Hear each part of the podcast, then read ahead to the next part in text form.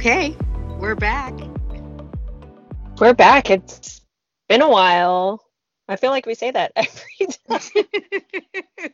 I know we should be used to that by now. And if you're listening, you probably are used to that by now. But yeah, it's been a while. And for several reasons, um, which we'll probably get a little bit into in today's episode. But I guess to give a little bit of an intro, we are going to talk about finally the Speak Yourself, Love Yourself tour. It's been a long time coming. Um, and honestly, it's probably like, do you know this expression, Molly, of like, you know, here's the tea? And yes. like piping yes. hot tea. Well, this is ice the iced tea. it's ice cold tea. it's frozen. It's not no one's drinking this tea. However, um I feel like to move on with my BTS life, I have to like have this somewhere in history that I can look back on it, you know, and everything. So Molly and I were talking about that, you know, off the podcast about like, okay, is this something we should do? But for me personally, I haven't been able to move forward with my life and process anything else. So I'm like, I have to do this in order to like consume everything that's coming out.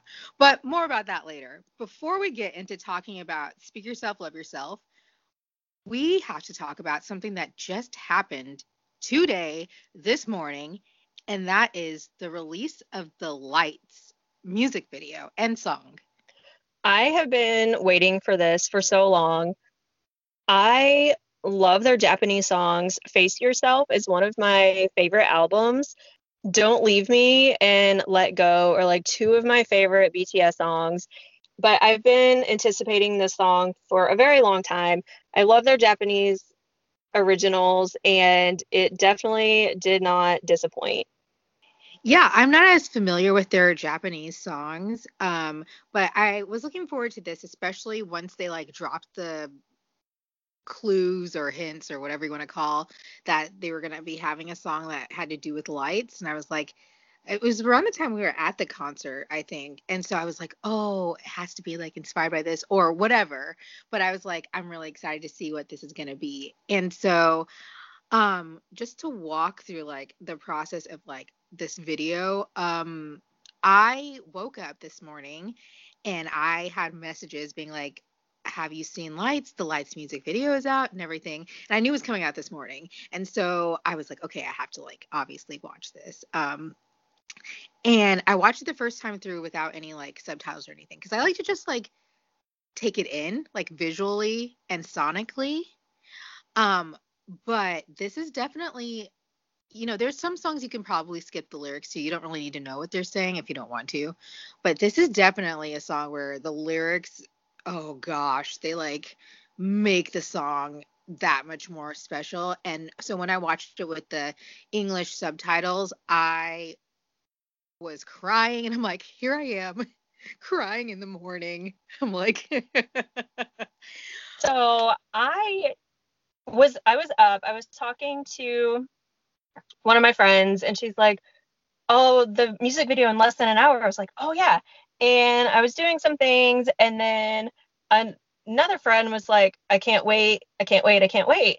And I looked at the clock, and it was 9:59, and it came out at 12 p.m. Korea Standard Time, which is 10 a.m. my time. And I was like, "Oh, yep." So I went straight to um, Twitter, and like right at 10 o'clock, the link was there to YouTube, and I went to it and clicked on it, and I think I was watching something else the other day, so I already had the subtitles turned on, and so it, it started, and um, the first like what 45 seconds maybe is just video, so I wasn't even like paying attention. There weren't any subtitles up because there was no there were no words yet, and then it started. Jungkook comes in with the beginning of it, he starts singing, and then the subtitles are already there, and I was like, oh crap, they're on. Oh, I'll just leave them on and so the very first time I watched it, I had the subtitles on and I was sobbing the entire way through. And then when I rewatched it again, I wanted to focus a little bit more on different different members, but I still was like reading the subtitles a little bit and I cried again. So every time I've watched this video, I have cried. And um, I had a friend that was she was at work and she couldn't watch the music video yet and she listened to the song. She's like oh this song is amazing. It's so great. I really like it. I was like uh, wait till you watch the music videos and with the subtitles. And maybe an hour an hour later she was like oh my gosh like what just happened? Erica was is, is right. The song you definitely need to know what the song is saying. I don't know. I, i'm just going through some things right now and so it really spoke to me and honestly a lot of people i'm ta- i was talking to about it after it happened said similar things that um and what i love about bts's songs is that they might have like this one main message but everyone gets something a little differently um out of them and i just think that's like fantastic and that's just a testament to their writing and their producing and and how they put together everything that they do they have so much attention to detail. And i'm still amazed like we always talk about it how can they put out something even better than the last thing that they did and they top it every single time? Well i think that you know in life they say everything is timing and i think that their timing is impeccable. And i can totally speak to like what you're saying. Um and actually makes this song perfect for going into this like episode too because you listeners may not be aware, but um, I actually have been like taking a step back from like BTS, Army, everything um, for the past couple of weeks, just because I was getting very like overwhelmed. And I'm sure some of you guys can like kind of attest to that. I know I bring up NSYNC all the time, but even in NSYNC's heydays, like it was not like this much new content all the time. And for me, what was happening is that we, you know, I'm getting really emotional again, but we were just at the concert not that long ago. It still hasn't even been two months since like the end of the last concert we went to. And for me, those are memories I had in person with BTS. And yet, every day there's something new. And for the rest of the fandom, especially people who weren't at the concert, it's like, okay, something new. This is great. But for me, I'm like over here, like trying to like hold on to these memories that I made because those ones are actually mine. They're not through the lens of someone else's camera. They're not through the, you know, screen or anything. Those are ones that I had in person in the same place, the same time as them. And I was realizing, and it took me a while to get there, that I was I was this is good. This is a great visual, but I was having emotional constipation. and I wasn't I know that's so gross, but I wasn't able to like really like release any of these feelings, which meant that I wasn't taking anything in. And I remember when the musters were happening, the performances, I went to go like look at stuff. And besides maybe one performance, like the dang with the vocal line, I couldn't take any of it in. Like I was like watching it, but I was like, I couldn't. And I think it was because my mind was like, you can't replace the memories that you had at this concert with this new stuff. But that's what's going to happen. These are going to be the images that are the most recent and fresh in your mind of them performing live. And I hadn't had a way of like really capturing how I felt about what we did. And so I realized I just was like kind of clinging to that and holding on to it. So that was my like kind of want for this episode, but when this came out this morning too, we were already planning on recording today, but when this came out this morning, it was like it was also reminding me why I'm an army because like you can get really caught up in like just information overload or everyone's talking or all this stuff is happening. And then this to me was like back to like the heart of what it is that BTS does. And as I was reading the lyrics I was like how do they do this? How did they like know like what I need to hear when I need to hear it? And it's just like so crazy how like they get this like relationship with us and as i'm reading the lyrics and they're saying how they feel it's also like how i feel. It really is a song for army but it also is a song like it's to army about army. I feel like army feels like the same way with them. And there was one particular lyric that really stuck out to me and it said we're connected by sound. And you know everybody always says even before bts that music is universal. And um here's a little tangent but my boyfriend is really into BTS as well. He loves them and so we can share that as well. And he like kind of tells anyone he can about it. And some of the people at his job are like kind of can they're like, "What? I don't know. I'm not into that and whatever." And I think it's because they're like, I can't get into something that is in Korean. Like it's not in English, so I'm not into that. And he's like, it's not just about that. You know what I mean? It's not about that. It's about more than that. And so I don't know. I just feel like the people who love BTS, we understand that like it's about more than like, oh, my culture, my language. We're connected by sounds and senses and this feeling. And there's this meme online too that's about RM in Paris where like they're actually shouting because I, yeah, I speak French. They're say, saying President, you know, Kim Nam Jun or whatever. And but they say like president, you know, so it doesn't sound like that to him in English, you know. And so he's like, I don't know what you're saying, but I feel you. and the meme is going around on Twitter because like that's how you feel as an army. Sometimes you don't know what BTS is saying, but you feel it. And then when you actually can see the lyrics and it written in something you understand, you're like, okay, I'm right. I'm right about this. We're on the same page. So I just love them that's actually what happened when um, Persona came out and Map of the Soul came out and with Make It Right. Um, so I, I listened to the first few tracks and I love Mikrokosmos so much now just because of like the experiences with it. Um, but a lot of people were like, oh, like Mikrokosmos hit me really hard, but Make It Right hit me really hard. And I hadn't, I listened to the whole album sonically first and I just started sobbing and make it right. And then when I went back and read the lyrics, I was like, yep, like now I understand. So that's exactly what happened to me with Make It Right. I'm going through some frustrations right now with um, everything with Korea, just like having no information. And um, so I've kind of, I haven't forgotten at all about the concerts. I was actually going through um, some of my videos the other night and rewatching them. And I watched one of the videos I have the whole performance of Hobi doing Just Dance, and which is like a upbeat, like happy song, and he's having fun. And I was like, I was crying because I just remember like I remember being there. Um, but I, you know, I have things going on and I'm pursuing this big thing right now. So like all my time and energy have been going to that. Um, but I and Erica can attest to this sometimes. Like for the most part, with a lot of my friends, I'm very optimistic and I'm usually like one of the positive forces and try to look at the bright side of everything. But when something doesn't go my way or like things are going really well for other people and I'm over here struggling and going through the same thing and I feel like I've done everything in my power to get to wherever I want to go and it's not happening for me, I get really frustrated and I can get really down on myself. And then that's when I start like doubting myself, like maybe I'm not good enough for this, or maybe this, this, or this. And so I've kind of been having a lot of those feelings lately. And so this song kind of spoke to me in a whole nother way.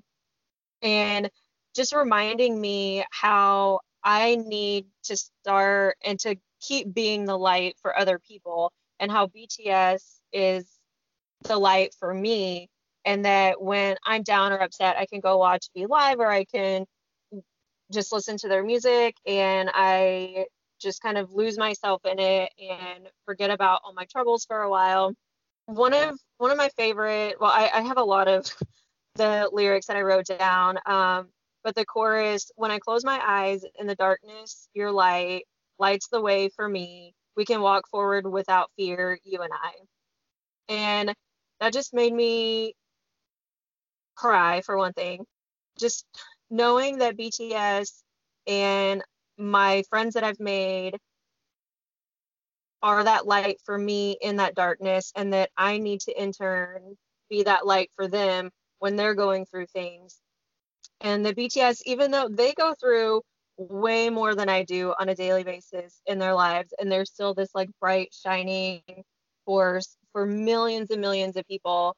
And if they can do it, so can I. And I know like Erica's talked before about it with like learning Korean.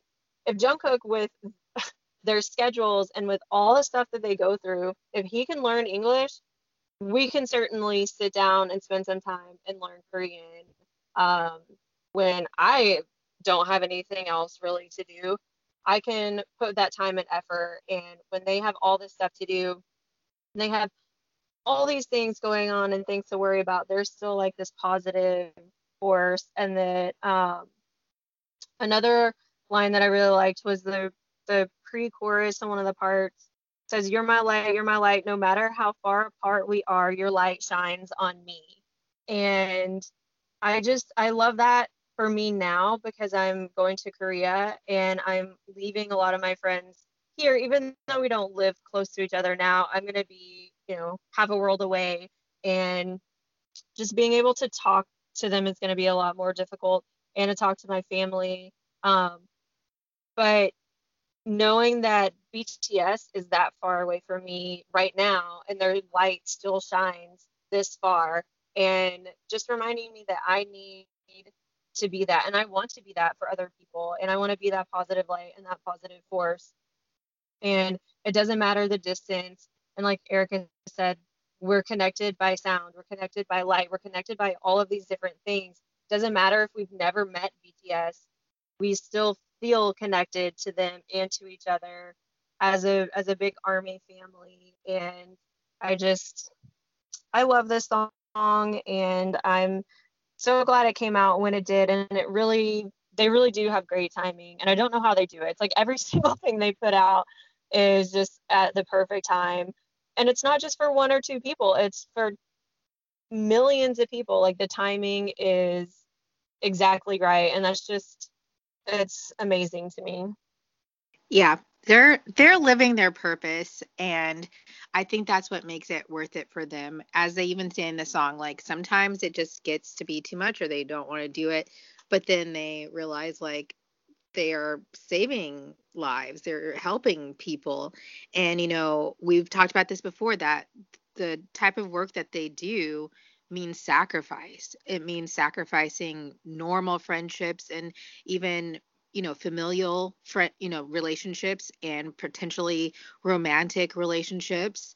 It means maybe delaying you know certain things in their life that would be maybe normal for people at their age now but i think they also are trying to tell us that for them it's worth it and it's a calling for them and they want us to know how special we are to them because like that's what gets them through is like us. And, you know, like I said, the feeling for many of us, Army, is mutual. And so it's really great to have a song like this that you can just, you know, have for that reason. And it's very, very special.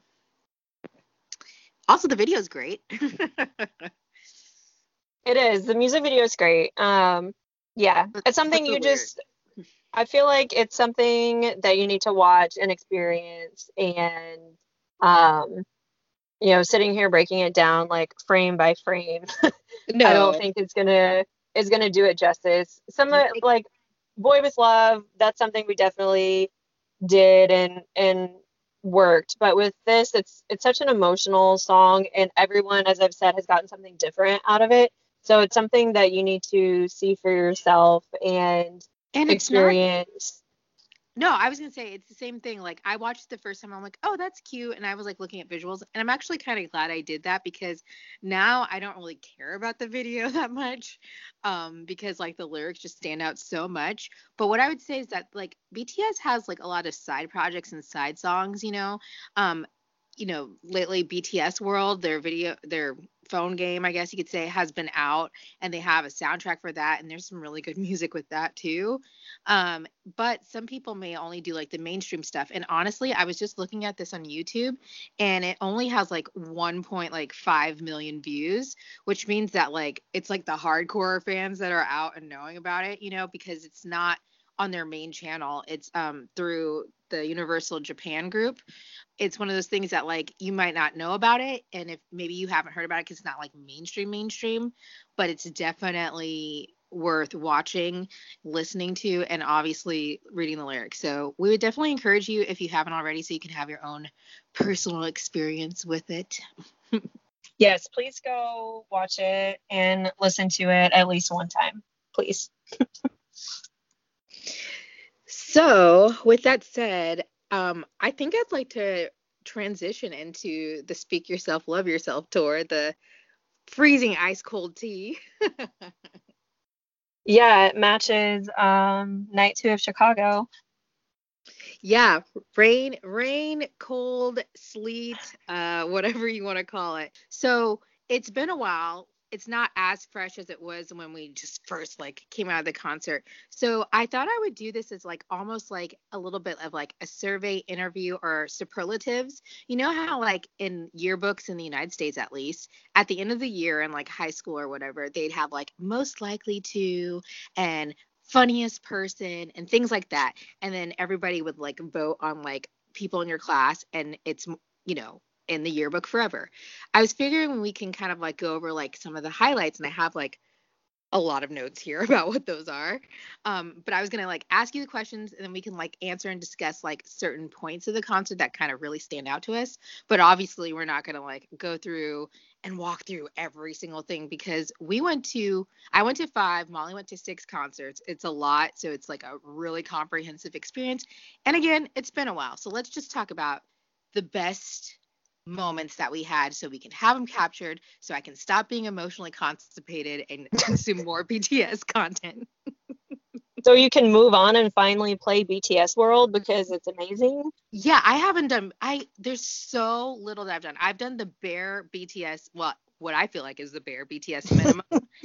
and apparently not though cuz like I'm like this video only has 1.5 million. I'm like so I'm feel like I'm feeling so behind and yet I guess I'm still in like this elite crowd. But I have friends who are on it, you know, so I feel behind with them. I'm like, oh, I'm just like the girl who's like just a casual fan.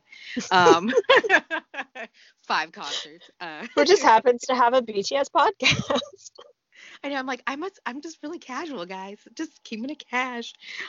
Anyway, so um, Molly doesn't even know what I prepared, so this is gonna be just like the Bangtan Attic one. It's a surprise. Which actually turned out really well. So maybe we should just continue to do things like this. Just don't tell me, just call me and be like, hey, we're gonna record right now. Here we go. surprise. Okay. Um I was thinking we could start off with this. A couple of just like more open-ended discussions before I get into the more like narrow things. And the first thing I want to discuss is this concert, I think, an experience represented a lot of firsts for us. And so I wanted us to both kind of discuss a couple of those things. What was the first time for us doing? Like, what were we doing? Okay, yeah. So um, I had been to California before, but it was my first time in LA. I had always wanted to hike at Runyon Canyon Park. Um, that's where, if you don't know what that is, um, it's a big, huge hiking trail that a lot of celebrities hike. It's in a really nice area of Hollywood. Um, it's kind of in the Hollywood Hills a little bit. I mean, I'd always wanted to do that, and I got to do that. Um, that was really fun. Um, I got to go to Venice Beach Boardwalk, and that's like a big strip in Venice Beach, California, where people sell all sorts of stuff. Like everybody does their own art, and they do like woodwork and all this stuff and they literally like they come out in the morning and they set up their own little like tables and stuff and sell their stuff and then they take it down at the end of the day and that's their job. And like it's so cool. So we met this one girl i don't remember what her name is. She had this like cool wood art that she like cut out herself and then she painted it all and she was this like super tan blonde like stereotypical like california beach girl but she just sits out there and like sells her art and she's really good. I mean, it was just it was really cool experience because you see that in like movies and stuff where there's all these people like entertainers and selling stuff and it's something that i'd always wanted to do. Um, but the biggest thing i think was it was my first time to new york city and that was actually on my bucket list. I've been to New York State before, but I had never been to New York City. Um, I got to go to Times Square and Central Park and ride the subway. I'd never been on a subway before. So I had a lot of firsts, definitely in New York City. And I got to mark something off my bucket list, which was a, a really fun thing. What about you? Yeah, I had actually been to all of the cities beforehand. I mean, maybe not actual Pasadena, but I'd been to LA um, and everything. But I'd say one big first was actually doing the Pacific Coast Highway. I've been on parts of it before, that's for sure, but I've never done like from one end to another and I've been wanting to do that for years. So my boyfriend and I actually got to drive that when we were coming back up from the concerts. So that was like a lot of fun. Although we realized like all of the great views are really in Northern California. So I felt a little bit like, oh, I could have just done this like normally anyway. Like I didn't have to go down there to see it. But that's good for me to know. So and if you're doing it, like really just do like the northern part. That's like the part that's the most beautiful other firsts, I mean, I think those are the main things. Like I've done the things of like staying in hotels, meeting up with friends and stuff like that, but it still was just like a fun time and it was done in like a different way. So yeah, like I I think this was like the most like luxurious. We kind of went all out for this trip. and so we stayed at some pretty nice hotels and stuff like that. So that was really fun because that's not something we've ever really done in the past, staying at like that caliber of hotel and really having a time like that. So we felt like adults, you know, on this like adventure and everything like that. So that was like a lot of fun. Um, yeah, that reminds me. Um, mine was the complete opposite. and this was my first time staying in a hostel. Um, I had never stayed in a hostel before, and we stayed in a hostel in Hollywood, and it was a dorm style hostel. So we were with, there were three of us that stayed there, and we had three other random people in our room. So that was a first for me. It was really interesting, but it was really fun. And it just allowed me, especially in in California, it allowed me to spend more um, on merch and on food and like the experience of being in LA, of being able to stay in a cheaper hotel. So. Oh yeah, I've I've done some hostels in Europe and stuff, and that's definitely different type of traveling, but it can be really fun. Um, I wouldn't recommend it as like a couple, but like if you're not in a couple, I think it's like so much fun. And another first, and this is more related to like the concerts, but like doing sound check, I don't think I've ever done like anything like quote unquote VIP for a concert. Like I've never like upgraded to get like the VIP package or anything like that. So that was like my first extra at like a concert, I think.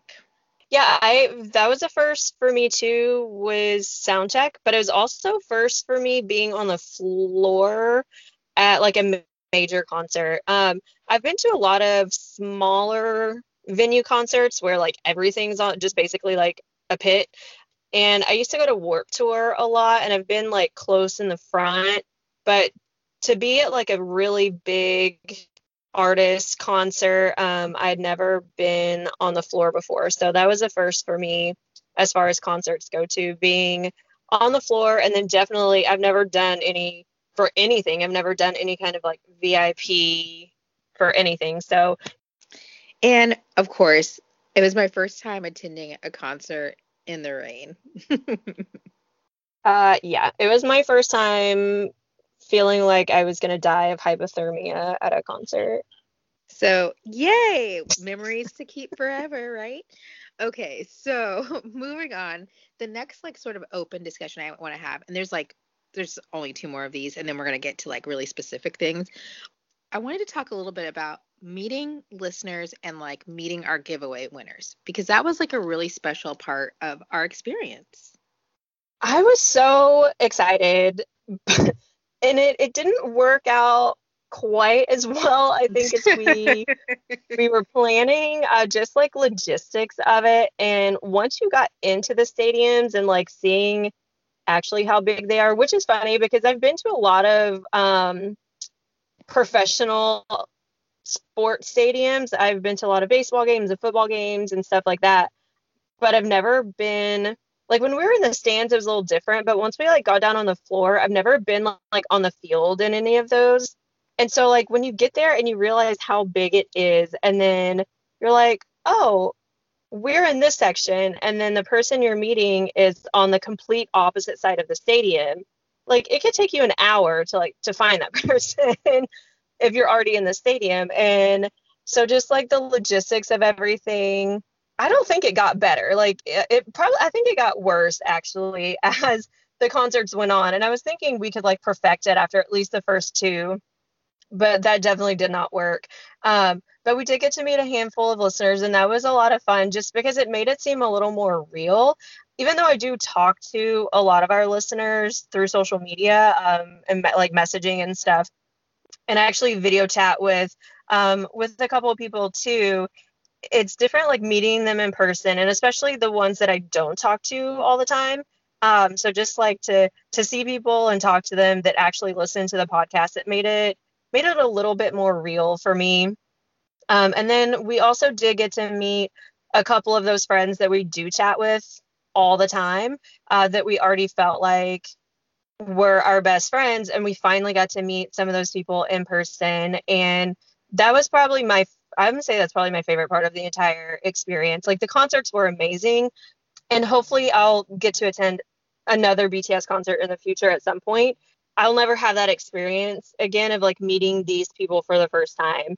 And um, I know a couple of them have become like some of my closest friends, and they already were before we got to meet. And then we were able to meet in person and finally hug those people.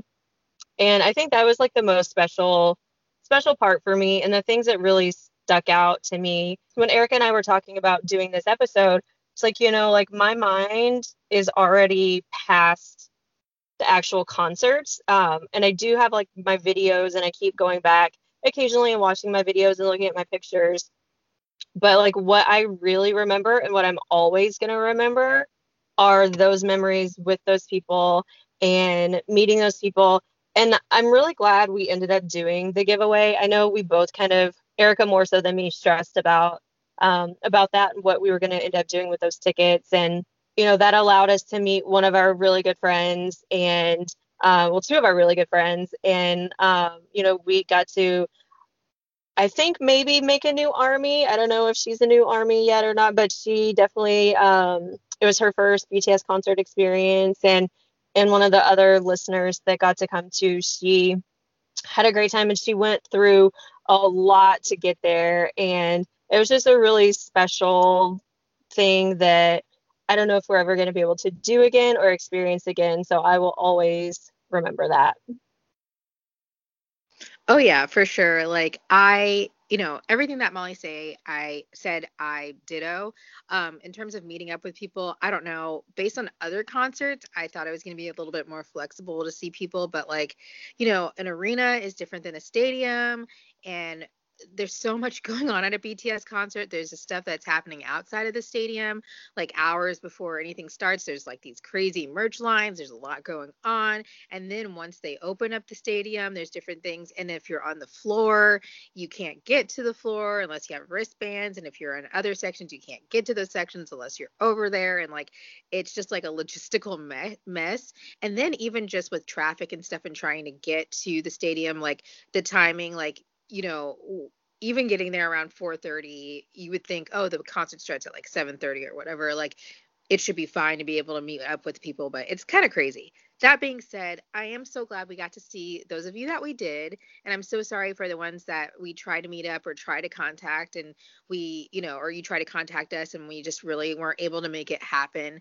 Um, and you know, if we do ever go on some sort of concert thing that's something we have to like think about differently. Um but i totally agree. Um i really i think that the chicago show stands out for, to me for that reason just because it was with the giveaway winners specifically and just to like you know in order to get the tickets you had to like submit you know a story you know your reason why and your stories and everything like that. So that made it like really special to like see people in person and um yeah, I don't know. It was just really fun to like just get to connect with everybody. And yeah, I don't know that there's like anything like super specific, but that was really fun and it makes me smile. And I do think that a lot of friendships are made. And to report that the person that you're talking about is a huge army now and buys a ton of merchandise and she was one of the people contacting me about lights this morning as well yes and that makes me happy because I know you keep telling me you're not sure. You're like, I think she is, but I don't think she wants to be. But then she has all these questions, and then she tells me about all these things that I didn't even know about. And oh, I knew.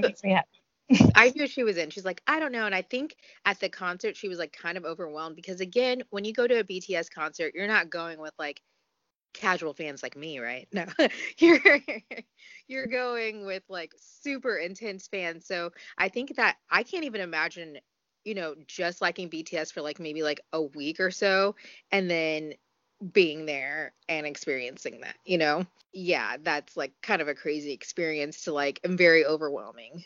Also, like the giveaway was so interesting because like you also had to do it based off of like city because only certain people could go to certain cities. So like unfortunately for some cities we got like a ton of people who wanted to go, but unfortunately, you know, we could only pick a few and then other cities weren't as like many people like able to go, you know. And so um that also determined like how we chose people. So if you weren't chosen i'm really really sorry. Um but it was very rewarding for us to be able to do that. And i'm glad that you know we are able to help give people their first bts co- concert experiences especially when they wouldn't have been able to otherwise.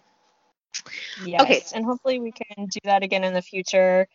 And maybe one day we'll be offering a trip to meet bts how about that I know. Uh, yeah, big hit. Get in touch with us. Okay. Anyway, so the next thing, um, actually, we'll maybe save this question for like the very end. So I'm gonna go into the specific questions.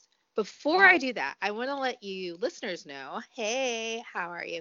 Um, I want to let you know. Um, feel free to talk to us about these things too. As we're going through this, if you have a reaction or you have something you want to say, tweet to us or email us or talk to us on Instagram. Like, we really want this to be a conversation with you guys as well and for you to participate too. Obviously, we're very open to making friends with people online and listeners online. So, I just wanted to drop that in at the beginning rather than just at the end because I want you to be listening maybe with that in mind. Um, I'm going to go ahead and go into this. So, in general, what was your favorite city experience? Which city did you have the best time in? Hands down, New York. So it's like not even close. No, not even close. LA was a lot of fun, but it was really stressful because we rented a car and I had to drive.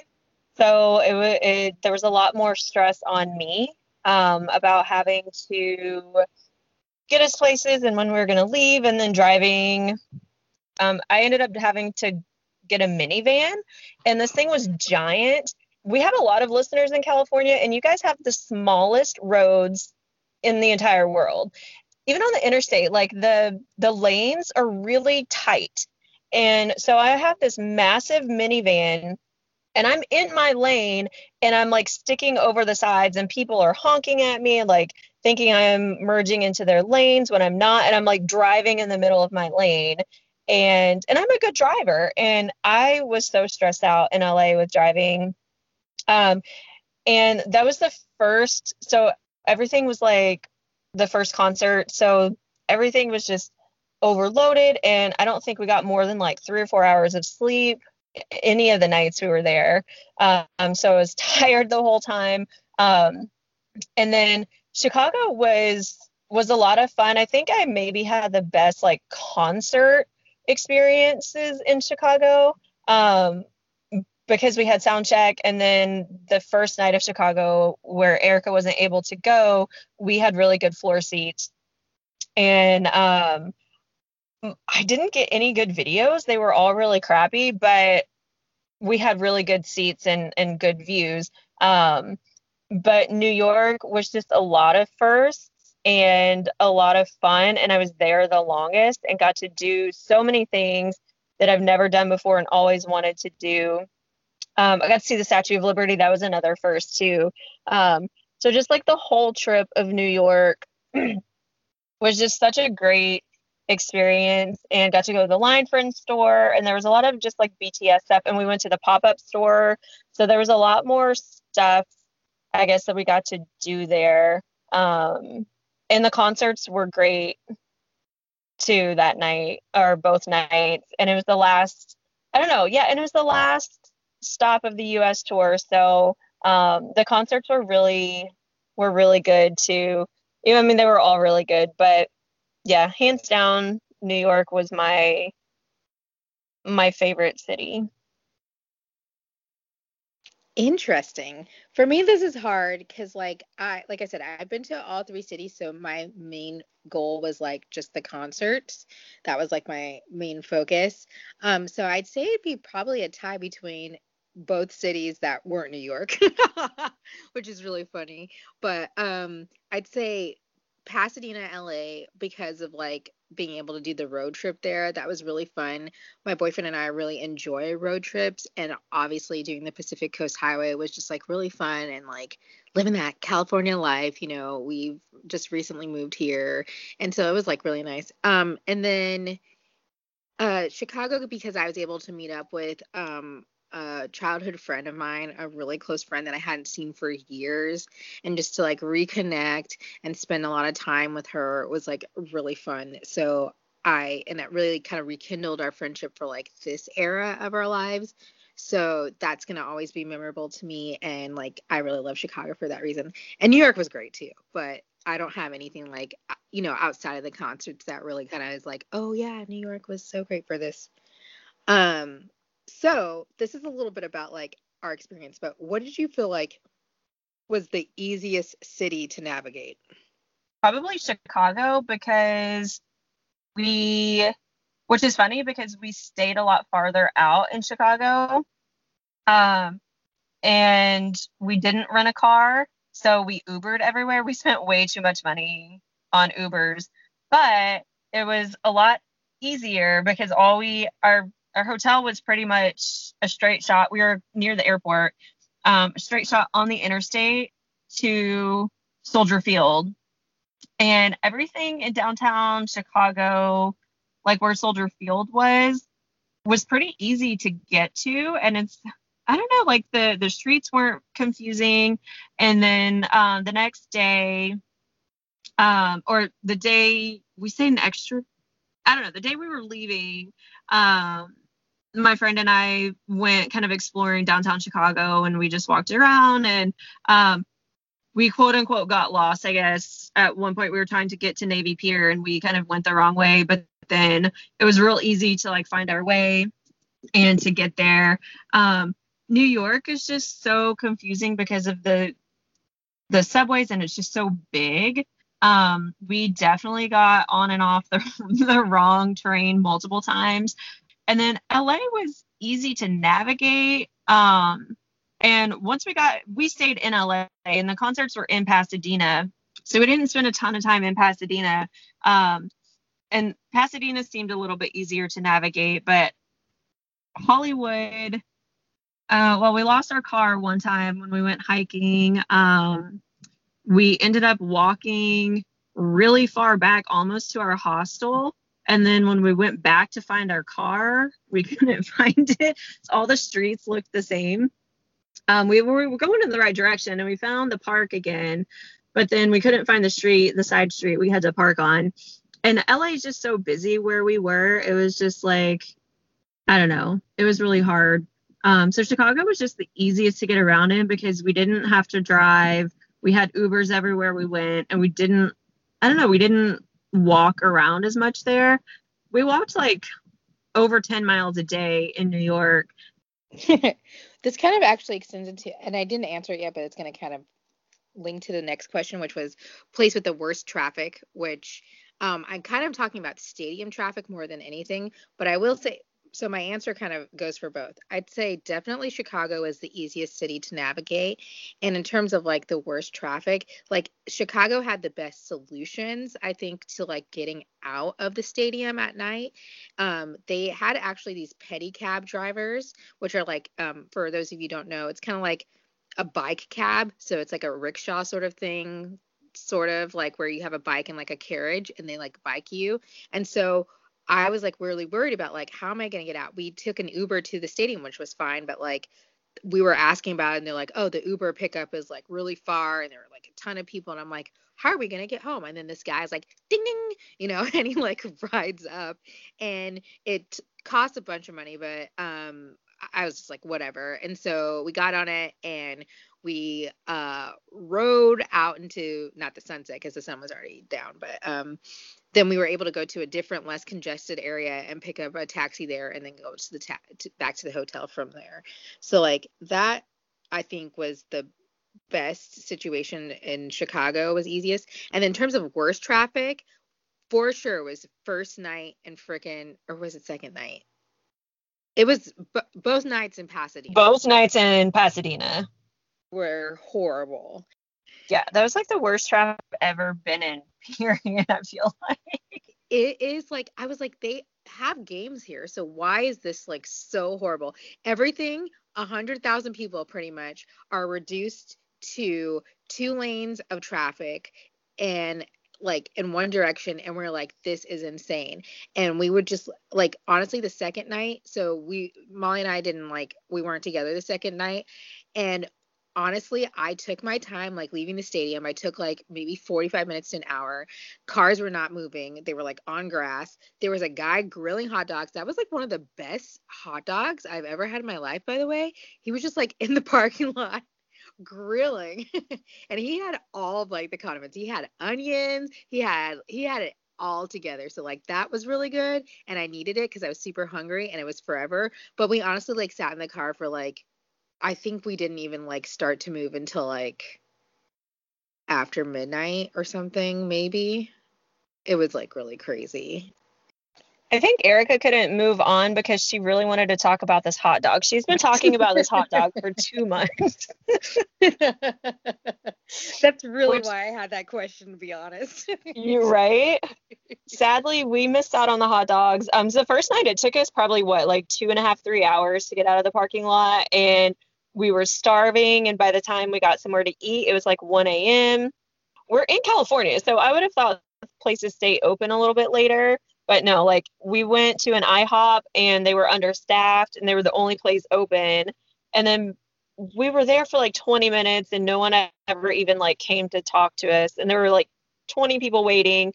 So we went to a Buffalo Wild Wings instead and it was like 2:30 in the morning before we got Erica back to her hotel and then we had a 30 minute drive back to LA from Pasadena and it was just it was a mess. We didn't get home till like almost 4 a.m. And um, then in our hostel, like there was very limited parking. It was like, it was really weird how it was set up, but the parking lot was full. So we had to find a street parking. I was like walking down the street in the middle of Hollywood at like 4 a.m. and um in my in my soap pants I had Hobi and Yoongi's face all over my pants and it was just it was ridiculous. The the traffic in LA was crazy.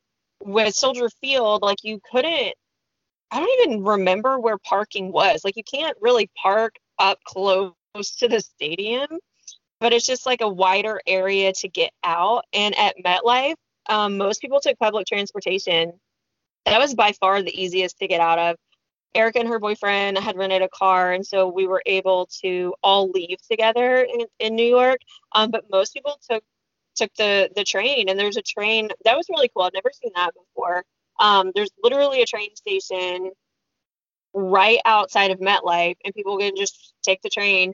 And um, I remember kind of looking out at one point. We were up. I was meeting someone, I think, and we were up top looking and, and trying to find them um, and I looked out, and the parking lot was like almost empty, and it was like 5:30, 6 o'clock um, at MetLife, and it was just really weird because the other stadiums were so full, and like there were cars everywhere, and this one everyone took public transportation. So um, that was that was really interesting to see the different venues and how they handled all the traffic and um, and all of that.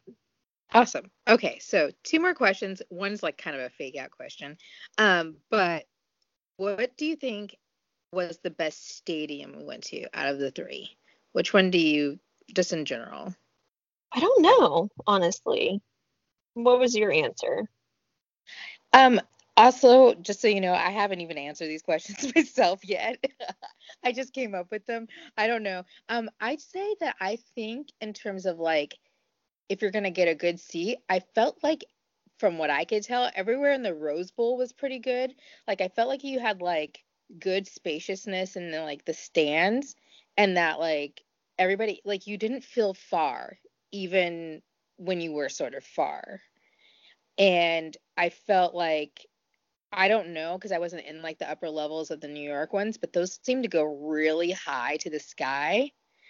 Um, whereas you weren't really that high at Rose Bowl. And then in terms of Soldier Field, I mean, I can't really speak to that. We were on the floor for that, so I really don't know. But um, I feel like Soldier Field was more organized as a stadium than like Rose Bowl for sure. And I felt like MetLife was pretty organized too. So I yeah.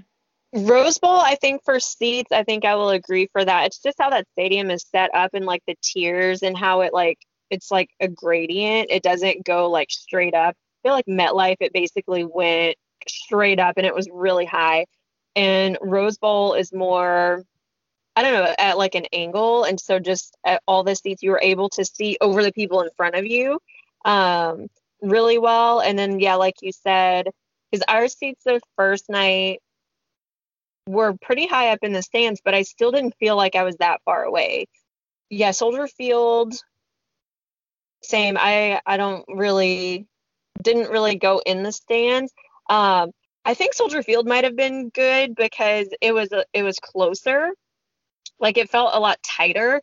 It was the smallest of the three venues, so it held less people. So I felt like when we were on the floor and looking around, like it felt more intimate. So I think maybe in the stands that would have been good too.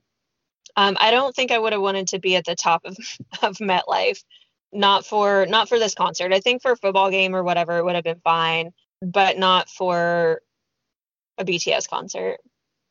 Yeah, you were up in the sky, and there were a lot of planes throughout the whole concert right then. So I feel like if you were up there in the top of the stands, like you were getting like blowback from airplanes. yeah, there were there were a lot of airplanes and helicopters. Yeah, you could probably hear them, and they could they could probably see the people at the top of their army bombs. I actually did think of that at one time. I was like, man, what would that look like from the plane looking down and seeing seeing all the army bombs like going off at the same time? It had to be really cool. Like I thought about that too a few times. There were some planes that would like miss a moment, they'd be during like the little like VCRs or whatever. I'm like, oh, you're missing it. And there'd be other ones like fireworks or during like Idol or something. And I'm like, oh, they're getting a show. Like that's the time to fly over. So the last question in this one, which is like an easy answer, is uh, which stadium had the worst weather? I think we know. Um, LA. yeah, as we all know, it's famous by now. Uh, Chicago had horrible weather, um, which led to an interesting experience, by the way. But it was not good weather at all for a concert. No. but that kind of transitions us. So right now we've been talking kind of like in general. Now is the nitty gritty. Now is the section where we actually start talking about like the stuff in the concert and like just in general our experiences our favorite things what really like stood out to us and everything like that. So thanks for bearing with us for all this other stuff getting like a little pre-discussion a little pre-gaming i guess. And now we're to get down to the nitty gritty. Yeah just let you guys know um this is all you guys that love erica's voice are to love this part because I honestly don't remember many details. So this is where Erica is going to be letting herself get all of her emotions out and so i probably will not have much to contribute to this section. Well you don't even know. Here you don't even know what the questions are so let's just see where we go okay? So in your opinion from being at all of the us concerts which crowd was the most hype crowd? Um night two of new york yeah, I totally agree. I feel like every crowd was very excited, obviously, but I feel like that stood out to me. Like I was like, they are something else. Everybody's like ready for this. It was really hot that night too, and so everyone they were really sweaty, we were really sweaty, and it was the last night of the leg of the US tour. So I think everyone was just really rowdy that night. Yeah, for sure. Okay, so at which concert did you have your favorite seatmates, seatmates, or people around you that you didn't know? I'm not talking about like people we went with. Obviously, we sat by each other at some concerts too, so I don't mean that. But in terms of like people you didn't know previously, I don't know. That's a good question. I'd say um I thought LA Day one, even though I wasn't making friends with them, but Hannah was making friends with like lifelong buddies with like the people next to us. So I thought that was like funny.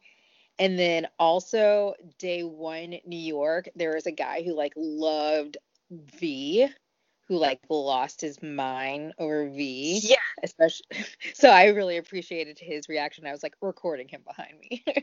yes, I couldn't remember what night that was. So yes, those people that were behind us, they were really nice his reactions to V were the were one of my favorite things. So yeah, I would say the um those two. Yeah, and those people that um that we met they were next to you. That was a really cool story. They came, their daughters had bought extra tickets and their daughters or no, they ended up getting floor seats last minute.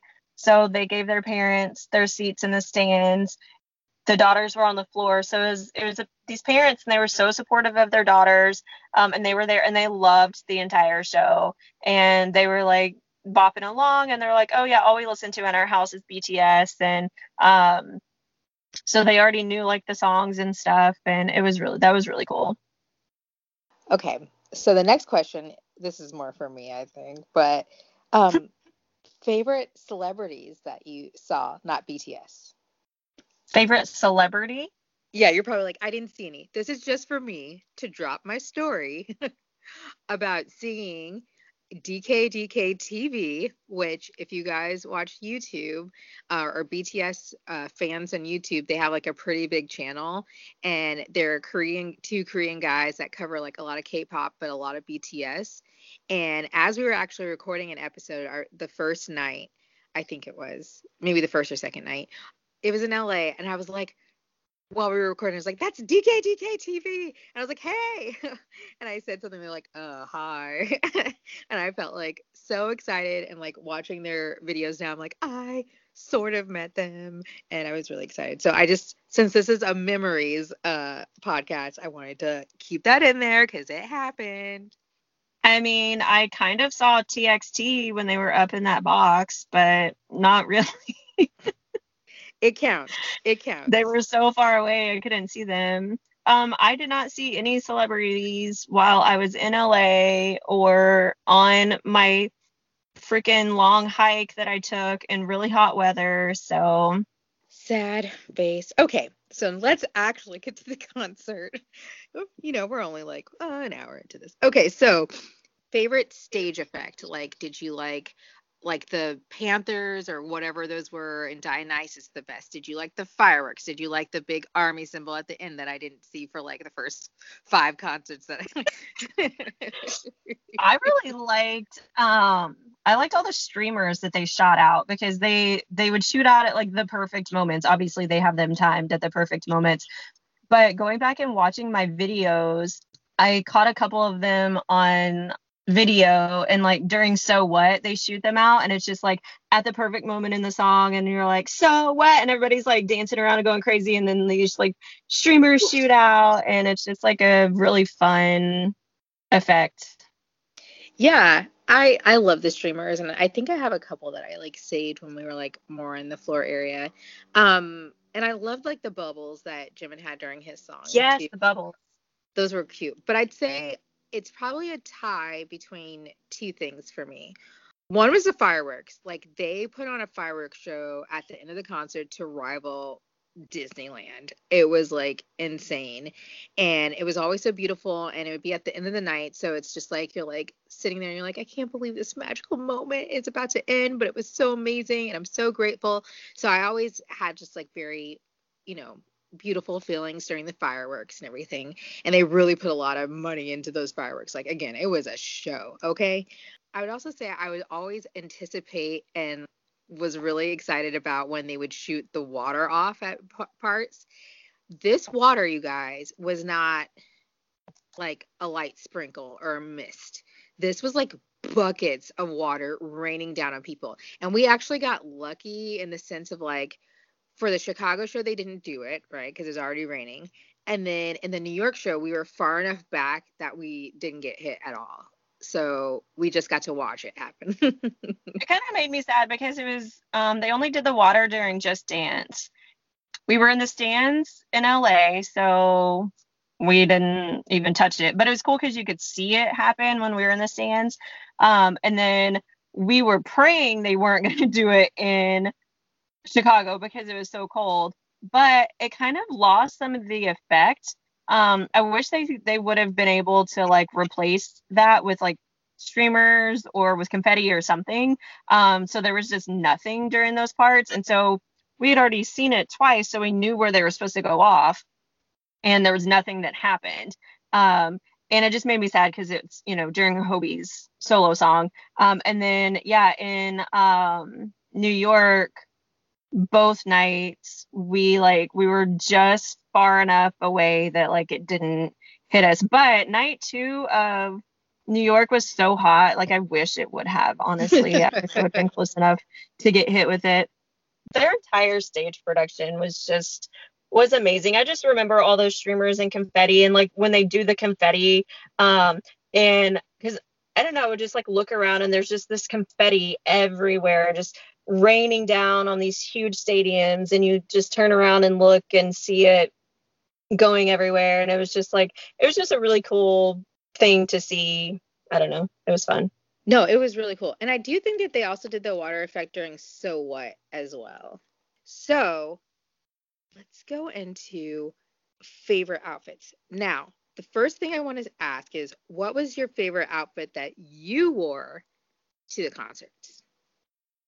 Well, that's easy because I wore the same thing to every concert.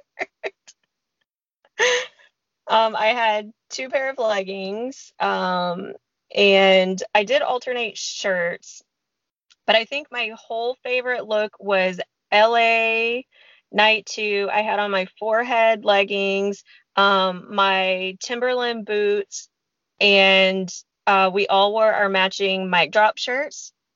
They were black and they said mic drop all across them and they had like red and white writing and then it said Mike Mike Bungee in the middle.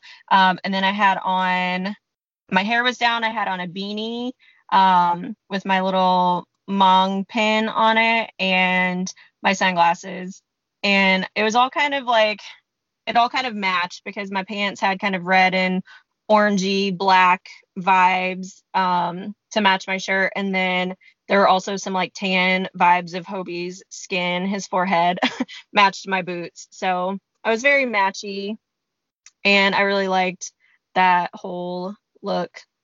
What about you? Yeah, um, I I enjoyed your outfits, and you got a lot of compliments from that, and that was very fun. Um, I I didn't go all out as you did. Um, I mostly just wore like t-shirts. I'd have to say, actually, I really enjoyed the BT21 t-shirt that I got from Hot Topic, just because like those are really soft. They're like much higher quality than I was expecting them to be. Um, so those are some of my favorite shirts now.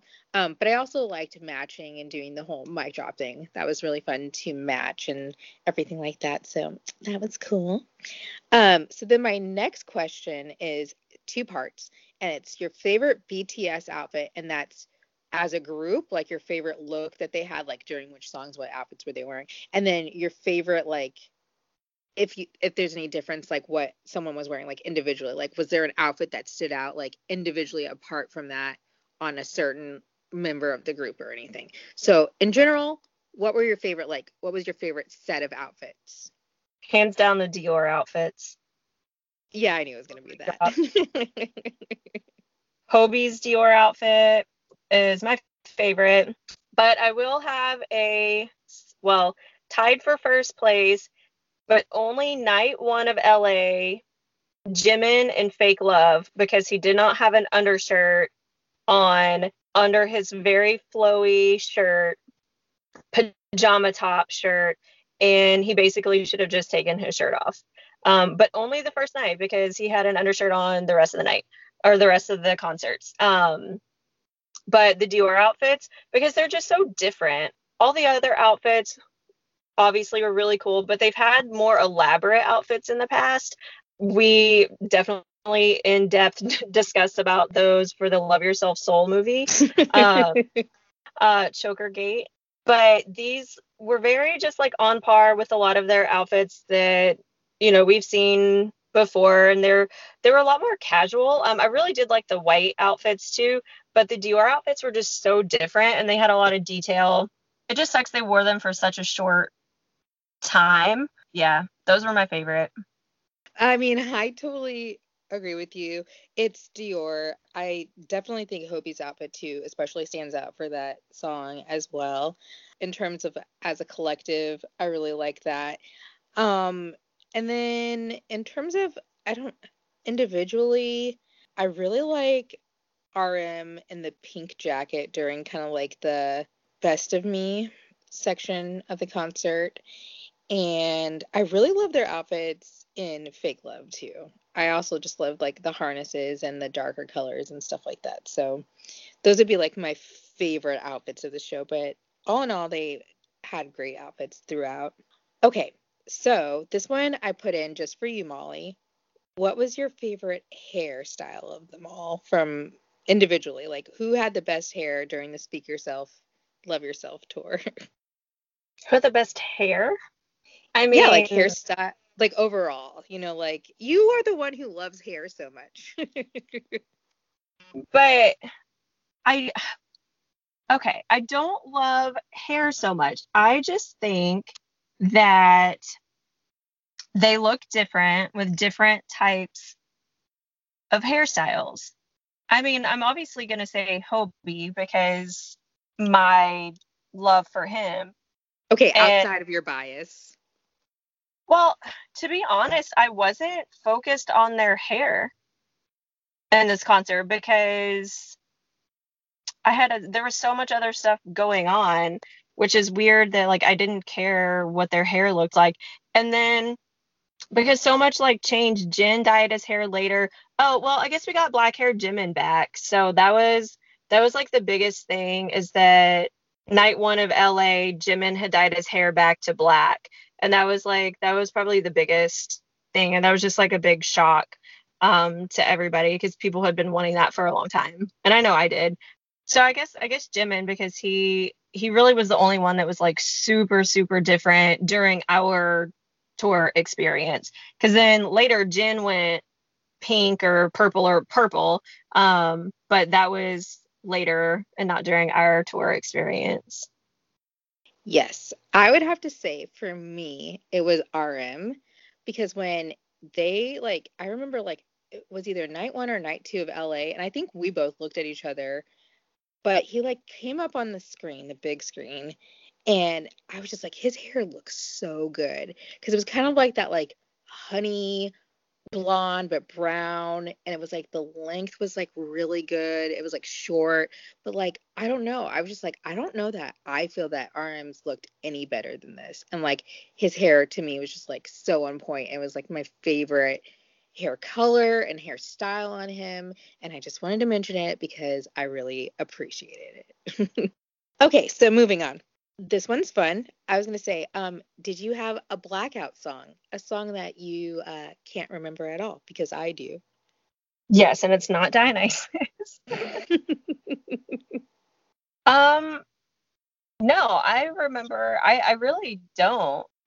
I know. I was talking, and I like this is just for me to be able to share this. I think, but like, I think it was like New York night one. I have no recollection of Best of Me. And I don't know why. I was like, I had forgotten that they even did that. Like the next night, I was like, why don't I have any memories of them doing this song? Like, I left the planet during that one. Well, I actually, I guess I would say during sound check, we um we will fix our mistake from before we said they did so what because we couldn't re- remember. They did best of me. They didn't do so what. They did best of me. Oh. Later because I remember I almost started crying because like Hobi was really close and I was like singing to him like you've got the best of me. So they did best of me at sound check. I remembered it later, but during sound check and right after obviously I did forget that.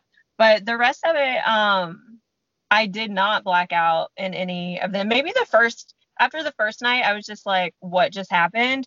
But then after the second night I got it down for the rest of the concerts. Like I knew what was coming.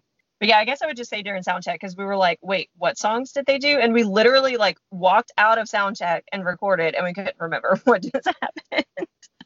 Yeah, I remember like didn't Hannah say like Anpanman? I'm like, no, they didn't perform that. But or did they? But they did. Wait, never mind. I don't know. Maybe she said mic drop. Look, we're all messed up. That was a whole blackout experience, except for all I remember of that is like eyeballs, these eyes.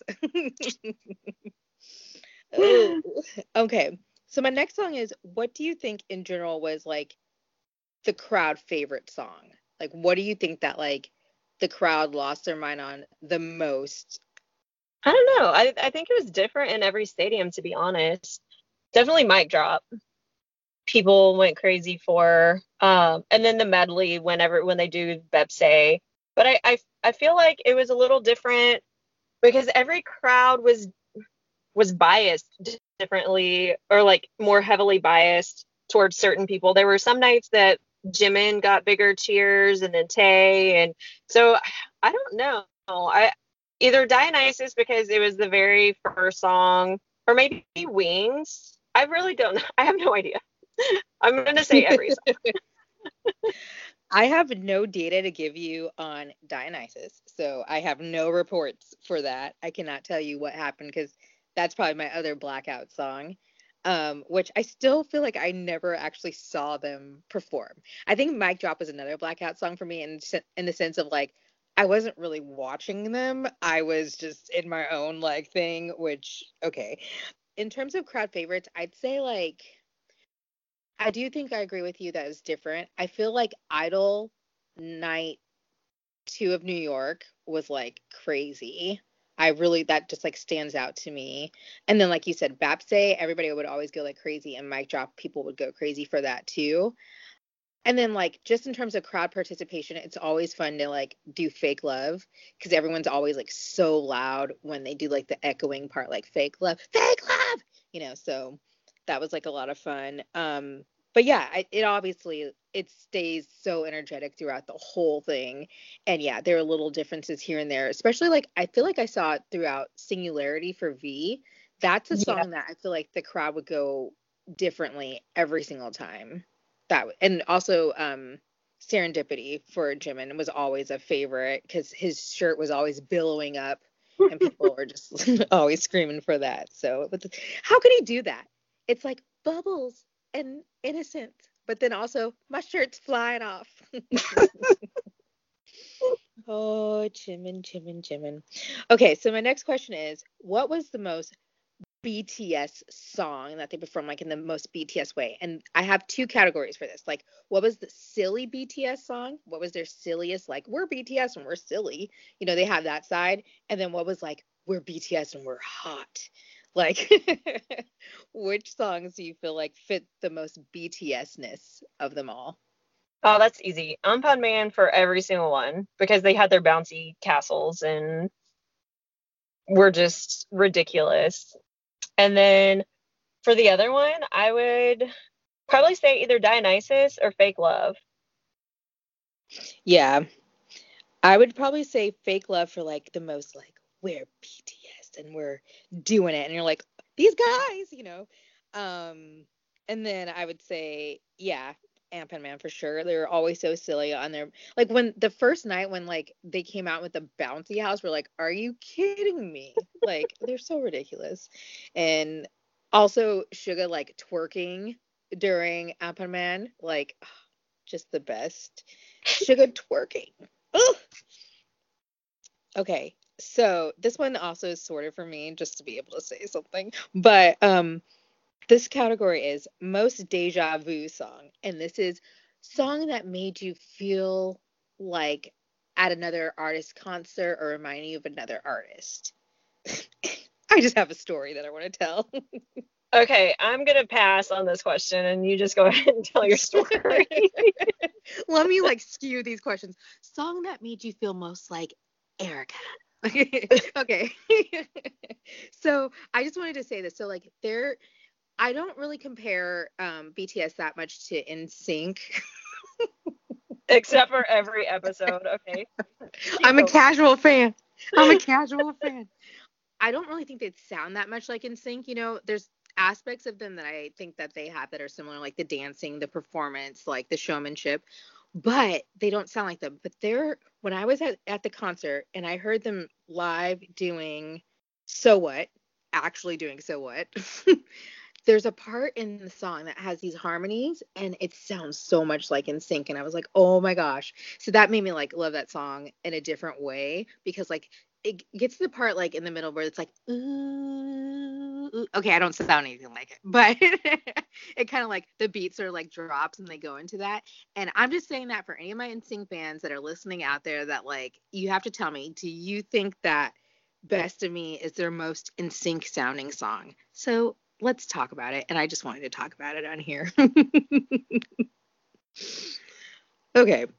Yeah, you you and you and Sarah can talk about that in your spare time because I yeah, I don't I don't even know. That's I, I really love that you made that connection though, because I definitely did not and would not have even like remotely thought about that.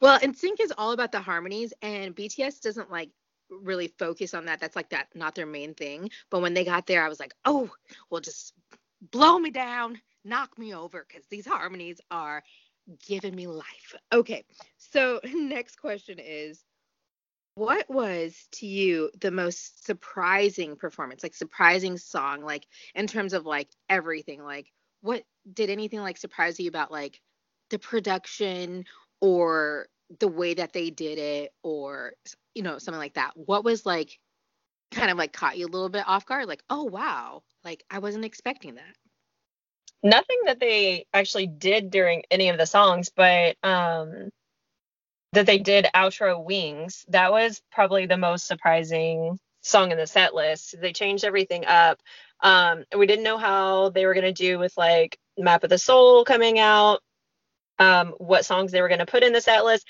That was probably the most fun thing um, about LA Night One is not knowing what was happening. Um, I think we kind of knew that. Oh wait, well here we'll get into that. They, they were going to do all their solo things um, or all their solo songs, but we didn't know like what other songs they were going to do. So really the most surprising was when they did Wings, because that's such an older song, and it wasn't in a, the mashup of songs or whatever. Yeah. They did like the whole song. But now I'm thinking about it, um, I guess Jungkook Flying was like the most surprising thing, because like the sets were on another level for every single song, but he like he had no set. He had no. He just had like the little VCRs in the background on the screens and stuff. Um, but then he flew, and I think that was like he was literally chained to a thing like flying over our head. So I think I guess that was probably the most like holy crap what is happening thing for me. Yeah, like I was one I was surprised that Dionysus was the first song and that obviously uh, slapped me back to 1978. I don't even know. I was, I was, I don't even know. Um, so that surprised me. First of all, I knew they were gonna do Dionysus. I just wasn't expecting it out the gate, and mm-hmm. that really messed me up. Um, Wings also did surprise me. Even not today surprised me. I didn't think they were gonna do that. I would have to say Mikrokosmos surprised me. I didn't think they were going to do that song. I mean, it makes sense that they would, but I don't know why I didn't think that they were going to do it. I don't know why. Like, it makes so much sense now after the fact. I'm like, duh. But like at the time, I didn't think. And then, yeah, I totally agree with you. Jungkook flying, my mouth was on the floor. Like, when he loaded up, and I was like, what's this harness? And then he just flew. he just woo. And like, okay, I've seen artists like at other concerts. Oh, another deja vu moment moment, right? No. but I've seen artists at other concerts kind of do like a thing in the crowd. For instance, NSYNC back in the day did all get on harnesses and they all kind of like flew out above the crowd, right? And Taylor Swift kind of like gets on like a little like stand thing or whatever, like a bubble thing, and she kind of like floats above the crowd too. But I've never seen anybody do it with like such carelessness. And what I mean carelessness is like such like lack of like caring about like feeling like safety, you know, as like Jungkook did. And I don't mean like he was unsafe, but he like you can tell he's like free. You know what I mean? He like had that little like strap on him and he was like let's go. And they were just like whipping him around that stadium and he was just like all over the place flying with the wind. It was incredible. And so i've seen people do it but it's very like slow and it's very much like okay we're floating you know what i mean? But he was just like spin me around and like a yo-yo you know like let's go. And that was and incredible.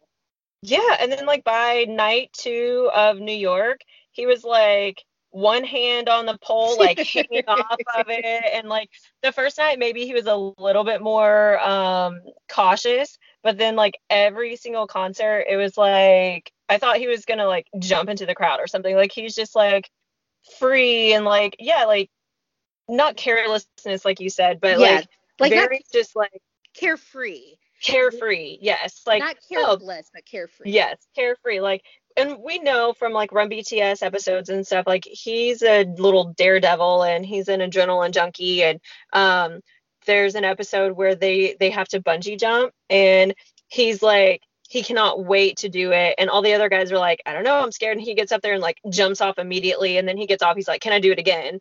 Um, so he obviously would be the one out of all of them to fly. But it just like he had so much fun doing it. And I think that that what made me happy. Like I was scared every time he got on this thing. Yeah. Um, but like he looked so happy. Oh, he night two of Chicago or the night it rained, he did not get on it, um, which I thought was was a good call on their part. Um, but it was really cool that he didn't because he did like some little added choreography and like he he had fun with it and he was like dancing in the rain and like splashing in puddles and stuff um because it was full on raining the entire time um but they didn't let him get on it the night it was raining which um which I'm really glad that they did because I, I know he would was like I don't care I'll get on it but um good call big hit for not letting him get on no, I was thought about that too. I was really nervous on on the Chicago night about that. I'm like, he does not need to be up there. And so you're right, he did do the little extra choreography, and I love like the way that Jungkook does like little like spins when he's like just like you know what I mean? Yeah. It's kind of like the care carefree thing too. Like he just does like a little spin, like I'm so happy. I don't know, I can't explain it. Also, why in Chicago did they perform in the pouring rain but like never get wet? I don't know. They're like very special and magical. Um, he was like out there, and it's like not a drop hit Jungkook. Like what the heck? Um, we look like, like brown rats. I know. I'm like, uh, something here isn't right because there's no covering. It's not like they were like under anything. It was like they were out in the same rain as we were, but like they're just made out of special like materials that we aren't. um, the other thing I was gonna say about like Jungkook when you were talking about that, all I can like see in my head is him like arching his back. Like the way I think about it is like think of ballroom dancing and like if someone was like to dip a woman, like that's what he was doing like one handed on these like this little like rope. Oh, like he was in Coyote Ugly or something. I don't know, but H2O, heck no. Okay, um, so moving on. Um, I wanted to ask because this is the tour that came out right after Map of the Soul Persona, and there was a lot of anticipation and wondering like what songs are they going to do from the album. I was going to ask you, what was your favorite song off of the new album that they did? Probably Make It Right. Just because I I loved that song and I wanted to see it live. We had seen either that or Dionysus just because we I don't know. Boy with Luv was so saturated by that point with all the the comeback shows and stuff we had seen the music video and then they were on all the their comeback shows and we had seen the choreography like a hundred times um it was still fun to see it live either Make It Right or Dionysus, just because Make It Right's one of my favorite songs on the album. Um, and Dionysus because I really wanted to see that choreography in person. It was just cool because they it, it like set the precedent for the rest of the show. They started it with Dionysus. It's like really hype song. Um, even though Erica cried the first night. Um, but yeah, I would have to say uh Mikrokosmos and um, Dionysus probably. Um, again, I never really got to see Dionysus, and what I mean what I mean by that is like they're so far back in the stage that honestly, unless you're like really centered and like maybe elevated, you probably can't really see that them like actually. Obviously, you can see like the video performance of it, on the screens, but you can't like really see them. And also I was crying. But um I really enjoyed Dionysus and it really set off the concert in a good way and like I just I don't know, I just like love dancing to it and everything. And then obviously I'm going to talk about Mikrokosmos um later on, but like it it on the album as you can probably listen to our review of the album, it wasn't like my most favorite of the listening sessions. It might have been my least favorite song, and that definitely changed after the concert.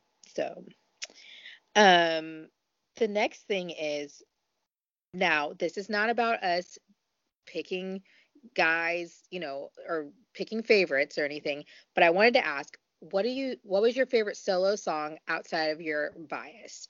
Which solo song did you like the best? Either Euphoria or Serendipity because I like the choreography to both of those, and I really liked Jimin's whole like theme with his bubble and everything. And I just thought I love watching Jimin dance. Um, I figured this out the other day because I have um, some unofficial photo cards that I made myself, and I have a lot of Jimin, but they're a lot of them, or the majority of them, are photos of him like performing.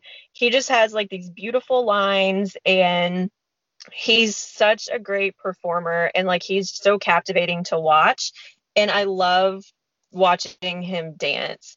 So I would say Serendipity or or Euphoria just I love that song so much with Jungkook flying and like the whole the whole set and everything.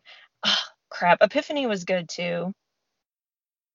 Yeah, it's really hard. Like these are the questions that are super hard because like I loved it all and they all brought something different to the stage and I just like look forward to seeing every single song on the set list, solo, group, everything. But if I had to really choose, um, if you hold a water cannon to my head, um, I'd say for me it was Just Dance with J Hope. I really feel like he just like set the concert off. I feel like there's just so much into like the production of it, like the dancers and just like the water cannons and the confetti and everything. And I love like the crowd, like it just lent itself really well to being able to chant and to be able to have that crowd participation and it's just mm-hmm. such good energy and the dancing like it just I obviously looked forward to all theirs every single night but like that song I just really just like I just loved it. Me too, but you told me I couldn't pick that one, so. no, I know, I know, because I knew. okay, so they didn't really sing many slow songs at all, but I was going to ask, what was your favorite slow song of the concert? Make it right.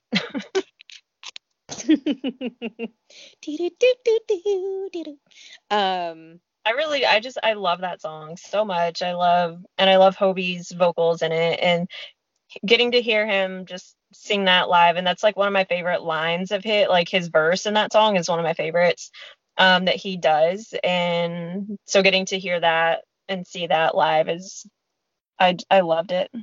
I think my favorite was epiphany. I really liked seeing jin on the piano and i was always waiting in you know in anticipation um, with bated breath for the high note at the very end when you know he does his dramatic walk up the stairs and his look with his pouty lips and then he hits that high note. And let me tell you guys too BTS they do everything so well but they sing live. They do all this live. And I know some people are like, okay, whatever. But like sing, singing live nowadays is like not as common of a thing. And like I'm a Britney Spears fan, so I know when I'm going to a concert, I'm getting Britney Spears a la cassette tape, you know. I'm getting like not Britney here. I'm getting Britney with auto tune in a studio, you know? And so they were hitting all these notes live just as good, sometimes even better than their albums. And it's amazing and incredible. They're giving you like a three hour show and they're hitting these notes and they're doing it flawlessly. Um, but this was like very much a highlight just seeing him do that. And I just like every time I'm like, okay, it was just like so fantastic. So I think out of slow songs, um, that was like one of my absolute faves. Well, let me um, add, I forgot about The Truth Untold, which is one of my favorite songs and one of the only BTS songs I know every word to, but it's just the vocal line. So I was trying to do like an OT7 song, but I love Truth Untold. And just to attest to them live, um, there were, I was talking to somebody and um, they were showing somebody a video or something of them live or like somebody's mom was there i don't know and they're like wait is this like a track? And they're like no this they're singing live. And a lot of people don't think they can sound that good live. Um, but there were a couple nights that jimin sounded like a thousand times better than i've ever heard him sound on an album and he was live. Um, jungkook Jungkook and Jin live are just something to experience. Um, how Jungkook's ad libs in songs, uh, he he's just so musically talented and his voice is so stable. That's another thing with him flying. Like he was singing live while he's flying up in the air and he was so stable and doing these ad libs and um like during Truth Untold how they harmonize and it four different, very different voices. Um, it, yeah, Truth Untold is is amazing live too. Yeah, they're smooth. Like I couldn't believe it. Like I was like, this is really them singing right. It's they're so talented and so like hardworking and incredibly refined at their craft, and I just love them so much. Okay, so I'm this. I'm gonna get to favorite fast song, but before I do that, I want to give a chance for some other songs, and that is what was your favorite section of the concert? So basically, an outfit changes worth of you know songs. Like there were a few different sections. What was your favorite section? Um, I don't know if I can accurately answer that one. Um, I really like the medley stuff that they do. That's just like a really fun section. Um, I don't know. I can't answer that one because I liked I liked all of it. So. so for me, I love the whole concert, but my absolute favorite section of the concert was when they did the medley, Dope Baepsae Fire, and went into Idol. Like just the energy of like all of those songs and just like the crowd and just like how hype. Like for me, that was when I felt like, it was like army time in a sense. It was like everybody into all those songs and like it was like a party. And i just felt like it was so much fun during like those sections like every single time at every concert. I looked forward to that in terms of like a crowd participation sort of thing. It's just like all of us like just living our lives and like getting it. And those are like some of my all-time favorite songs like dope Baepsae fire idol and obviously you guys know mic drop which comes later on. But like those are like i love them so much. And i just like i would just bleed for them in those moments um so i would say that but um each like section of concert had its like own vibe and so it was really fun and everything and i also love like the ending part like it was always sad but like it was also like they really wrapped things up really well but it wasn't my favorite because that meant it was like about to be over. So I'd say definitely Dope Bap Fire Idol was my fave section. Okay, so now we're gonna get into this. What was your favorite fast song? I think I might say Idol. Um, I was rewatching my some of my fan cams last night, and I got some really good video of Idol. And after the end of the year award shows, and they performed Idol so many times, like I never got tired of seeing that production. Um, I love the song, I love the choreography, and I loved how they did it in the concert. Um, the first night this was one of those surprising things, I guess, when they they end it and they do their little spin and they're supposed to sit down and they didn't sit down. And then the lights go red and all the army bombs like turn color. And then it's just the beat to idol in the background. And then they're jumping around and then there's streamers going everywhere. And it's just like a big party. And then they continue and then they go they were doing all this on that extended stage at the end of the medley and then they like dance up to the main stage and then they do like the full on idol choreography up on the main stage. And i just i love the choreography. I just think it's such like a statement from them because they did it all at the end of the year award shows this year um or this past year that was like such a big part of like our army experience. Like we had just started the podcast and then all the emotions that went on with it and all the awards they won and all their daesangs they won and um, just like all the recognition they got this year. And like idol was a part of that and these huge stages at mama. Um, and i just feel like idol is like a big part of my army life. Um, so getting to see that i was really excited because that's one thing i was really sad about is that i wasn't ever going to get to see idol live with like the love yourself tour. So i'm really glad they kept that on there and that they actually like did the choreography at least like the main the main portion of it. Um, and then obviously mic drop. So what about you?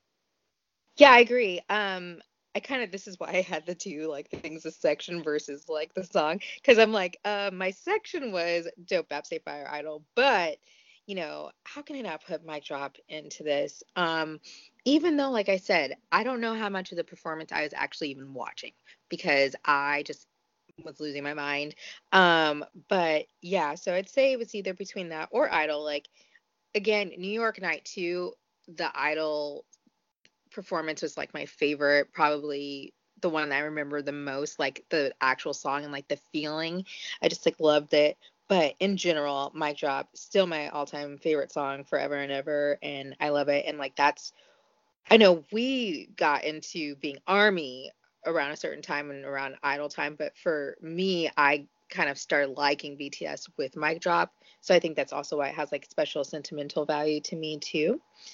Um, so that actually kind of gets me to move into the next one, which is what were your favorite like dance moves? Like if was there a specific like dance move that you saw them do like Suga twerking or was there favorite choreography for a song or anything?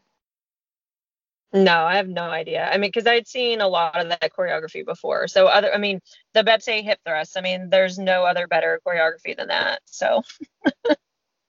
yeah, I was gonna say that was probably maybe when the crowd lost their minds the most. Actually, if we really think about it, is like during the Baepsae hip thrust. Also, mic drop, uh, body rolls are always a fave, and um, like I said, Suga twerking whenever he would do it was a favorite. Okay, so moving forward, um, this is an interesting question that I have a lot to say about. Um, songs that have a new meaning to you after the concert. The main one would be Mikrokosmos because, as we both said, just listening to it, um, it didn't stand out as much as some of the other songs. Like lyrically, to me, um, just listening to it, but after experiencing it at the concert and the meaning that they put behind it, um, and then changing Love Yourself answer to Mikrokosmos being like the ending song, um, and them saying like we're their stars and we're their their universe, like it just makes that song so much more special. And like I cry every time I hear it now. And beforehand I was like oh yeah this is like a nice song and a nice melody and like it's really calming and soothing but now i'm just like sobbing every time i hear it and um, just picturing like looking around at everyone in the stadiums and like it looking like a galaxy and like the universe how they changed the color of the army bombs and everything um, was a really really special thing What about you? Um, I totally agree with you on Mikrokosmos. Mikrokosmos. That obviously, like I said, it was like probably my least favorite song or one of my least favorite songs on the album, and now it's just like my ringtone for things and everything like that. It's just like embedded in whatever with certain memories. Um, I would say actually serendipity actually has a new meaning. Like I don't know that I actually had like any sort of like emotion or anything like associated with it, but my boyfriend who attended most of the concerts, just like not Chicago with me, um, he told me one night, maybe it was the second night, he's like, you know, this song kind of makes me think of you. Maybe it was actually in New York. He told me this. He's like, this song makes me think of you, and he's like, I like it. He's like, because it kind of just reminds me of you. He's like, I just think sometimes you can be like too much of a perfectionist and you can like be too critical of yourself. And he's like and i just want to love you you know? He's like and so like that kind of like took on a different meaning for me. And like we'd hold our hold hands during that song and stuff like that. And um it just like means a lot to me now in terms of like our relationship. So like i think that one's like really cute. And um i'd say that's probably like those two are like the major ones that like have a different meaning to me that's so cute. I I love that he makes those connections though, and that's like that's why I get really angry sometimes when um people talk about like BTS fans and say they're like 14 year old fangirls. I want them to look at your fiance and be like, he's definitely not a 14 year old fangirl. He is the complete opposite of that. And he finds these connections like with their music and with their songs. And like I know he likes a lot of their like hip hoppy stuff too. Um, but for him to like see that connection between serendipity and like how you are and to like put that together and him to actually like know what the lyrics mean and like he's not just like listening to the music because his girlfriend or his fiance or whatever listens to it like because he actually genuinely enjoys it and he gets meaning out of the songs too.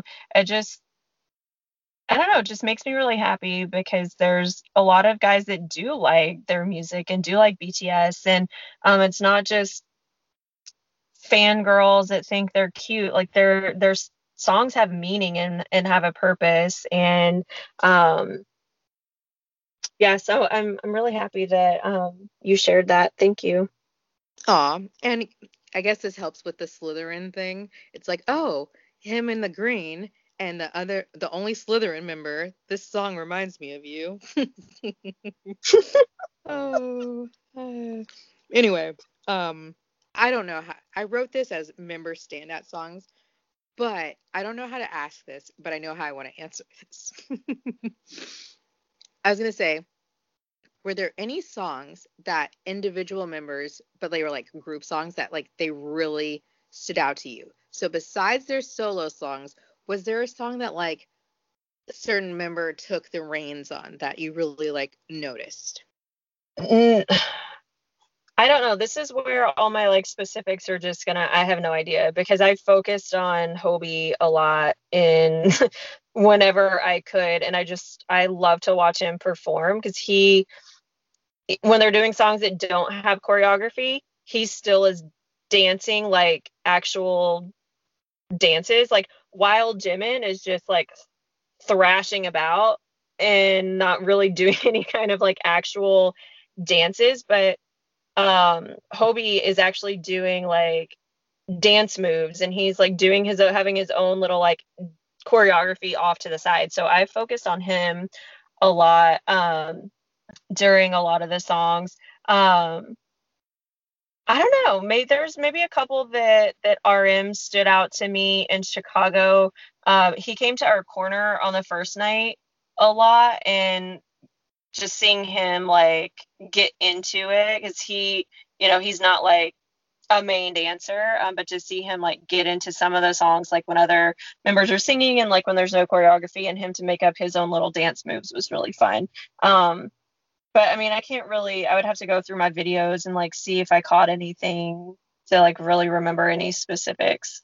So for me, night over night, it was Hobi's performance in, and I'm not talking about solo songs, but in Outro Tear. And that's not a song that like, it's a song you know I liked, but it didn't really like stand out to me. But like, over the course of us doing the experience, it really like really jumped out to me. And like especially when he just like breaks it down i'm like you know this may be my favorite favorite verse of his of all time. I really like his mic drop verse too. No but i really loved his performance during Outro Tear and that's actually become one of my favorite songs since the concert too. And it's because of like how much passion he like really poured into his verse. And uh-huh. i know that twitter was eating it up. Like his fan cams on that song went crazy. And it's just like every time I see it, I'm just like appreciative of him because I feel like he doesn't get a lot of like shine or credit as much as maybe he should sometimes. And like when you just see him just like laying it all on the line during that, I just like love it. And just like to know that he entered the group not being a rapper and then just to see that right there, I don't know. I just that was my one of my favorite parts of the concert overall. Mine too. Anything he did. and um actually I actually have another answer to add to like the favorite dance moves. Okay, so this is just like a little dance move, but I noticed that RM like RM has like a default dance move and it's him kind of like rocking from like foot to foot, like but like swaying his hips like I don't I can't explain it, but he like sways his hips to like the beat and it's like uh uh uh, uh and he like rocks his like feet and he did, he did at every show and so like he especially does it during like best of me um but he does it during like a lot of songs like and he's done it more than just like this concert too and i just would love whenever he'd do that so i'd look at RM and be like yep he's doing his little move and i love his move. He just it was my favorite so i just wanted to like a more i just wanted to put that in our podcast. Okay so now we're I getting to, well wait i have to send you um my video of that because i night two night one of chicago i like it looks like he's like five feet in front of me doing that move, and I have him doing that in his pink coat. So I will have to send you that. Oh, okay. Yes, please. okay. and okay, so we're getting down to the end of this, but um, before we do, who do you think had the most improved English? Hobi, 100%. He spoke English the entire time. He did not speak in Korean. No, I take that back. The first night, he, he one of his mints he spoke all English, and then one of them he did a little bit in wait, or was that Jungkook? I don't remember, but no, Hobi because he usually does. He usually just says like "I'm your hope, you're my hope, I'm J Hope" in English, and he'll say like a handful of little phrases. But this time he said every single thing in English. Um, and then I know the first night Jungkook did say his ending meant in Korean. Um, the very first part of it he said in English, and then like he finished it in Korean. Um, but then every other night he spoke English. Um, but just because Hobi did it every night, I would say. Um, but they all have improved so much. Um, Tay was the cutest just because he was trying so hard and he like you you could tell more he memorized what he was gonna be saying and Hobi's felt a little more natural um, of what he was saying versus like him memorizing it. He seemed to like understand what he was saying. Um, and same with Jungkook. I think he he sings a lot more in English um, so I think he understands a little bit more, but he seemed like I don't know. He Jimin spoke a lot too, and good old good old Yoongi and Jin just and I think they under those two I think understand English more than anyone else other than RM, but they won't speak it.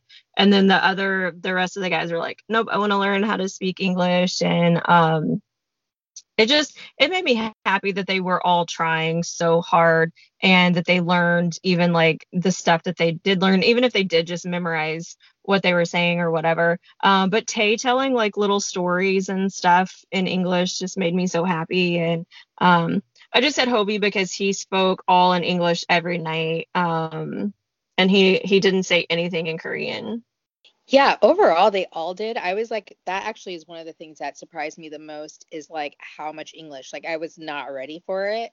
and I was just like so shocked and I was like they've really improved like just across the board and I just felt like it just hit my heart and I think that's like just knowing that they're taking the effort to do it like just meant a lot um and um but in terms of from my own perspective i felt like jimin actually was the most improved just because i felt like he and v were like the worst before like the absolute worst before.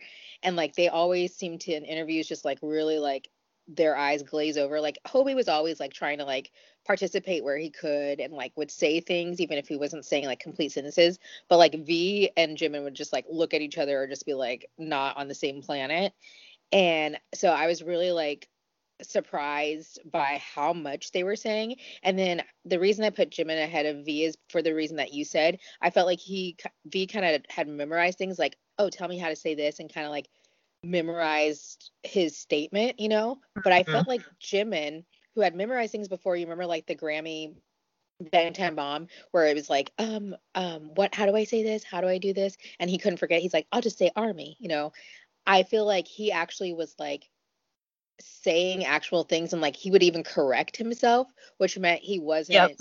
just saying a memorized like statement. He was actually like learning like the syntax and grammar and stuff like that. And I was like so impressed because Jimin wasn't really saying anything before and then now he was actually like saying that and I was just like so like taken aback. So like Jimin really impressed me with that. But they all across the board spoke well, except for maybe Suga, but and and Jin, like you said, um, Suga like did not. He he would just say cha cha McDonald's. Um, but that's about the extent of his English. But like you said, I feel like he understands it a lot too. He just doesn't speak it.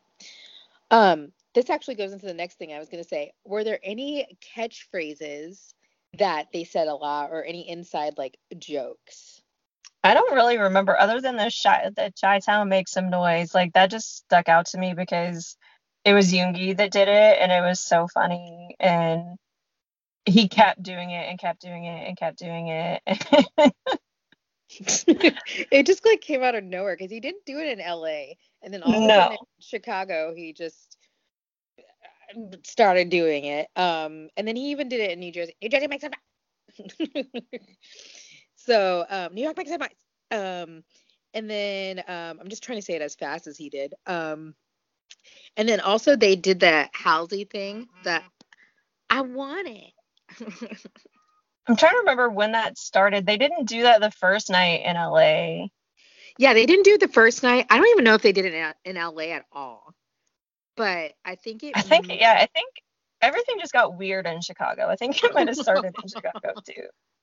Yeah, in Chicago they did that. They also did the football intermission, and then in which they later changed to Hogwarts in London. If you watched like the London thing, yeah, I think those were like mm-hmm. pretty much it for like the inside jokes or catchphrases or any like sort of silly things that they did. Also, Jin would say "Love you 3000 Army," and that was like kind of following up after Avengers Endgame.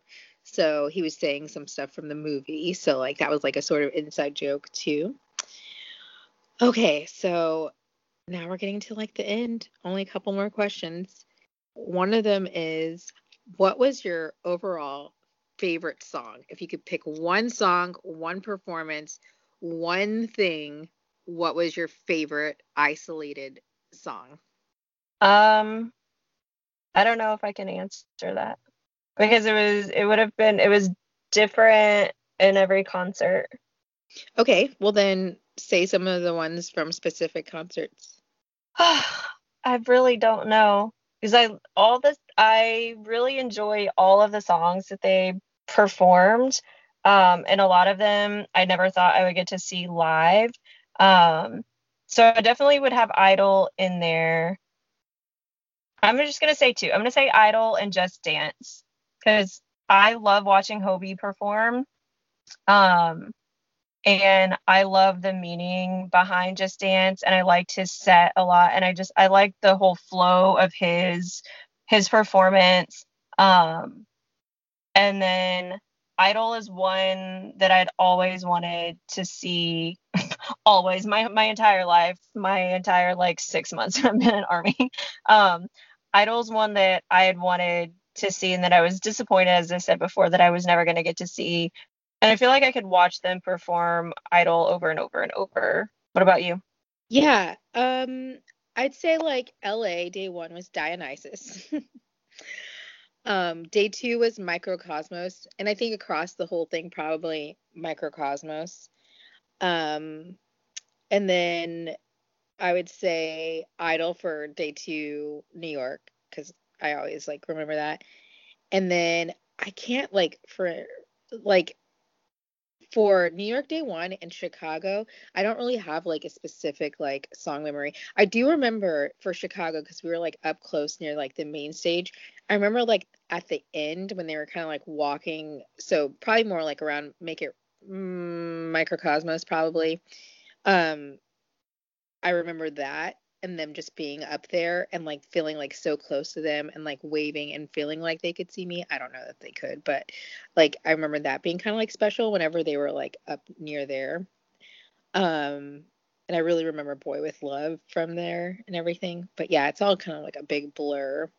Okay, so overall, which individual concert was your favorite? Chicago night one, I think because that was the first time I was on the floor and it was I had an unobstructed view. no, I'm gonna say Chicago night one and New York night two, just because I like I actually I was wild Jimin that night and was jumping and dancing and screaming and sweating and I was into like the entire time. Um, and and New York Night too, I did not film anything. I think I said that before in our other episode that we talked about a little bit about it. That night, I just enjoyed the concert. So I think honestly, that's probably the one I remember the most, just because I wasn't trying to like record stuff. I wasn't trying to be like, oh, I need to like capture this moment. I was just in the moment that was really fun to be able to experience it that way and not try to except for now I, I go back and i'm like man i wish i had a video of that. Um, and i don't but that was just fun to experience that without looking through my camera and being like oh i need to find my phone. Oh is my phone dying? And like worrying about recording and people in the way and all that stuff and just being able to like enjoy the entire experience. What was yours? Yeah my favorites were the first one, um, just because like it's I didn't know what to expect. It was just like a completely brand new experience.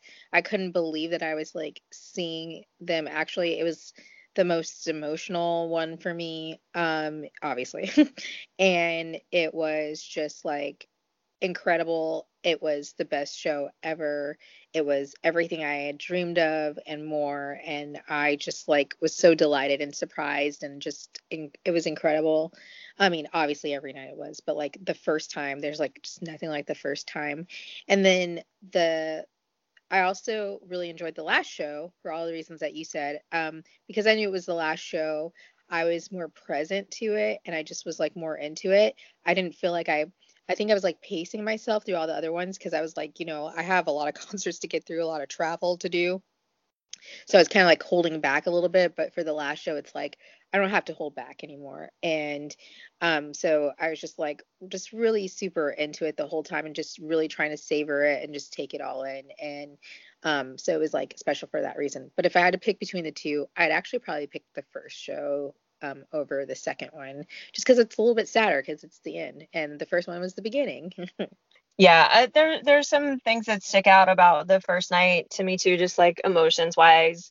But there was a rather taller person in front of me, even though like how the stands were, like you could see decent, but she kind of blocked my yeah. view of the actual stage. Like I could see the um the screens pretty well, but we were kind of we were to the far right, so we weren't like face on of the screens, and so it was a little it was a little different. It was cool to see like the whole stadium, and that that night I enjoyed just kind of looking out at the crowd um, during everything and like watching the army bombs change color and all that stuff.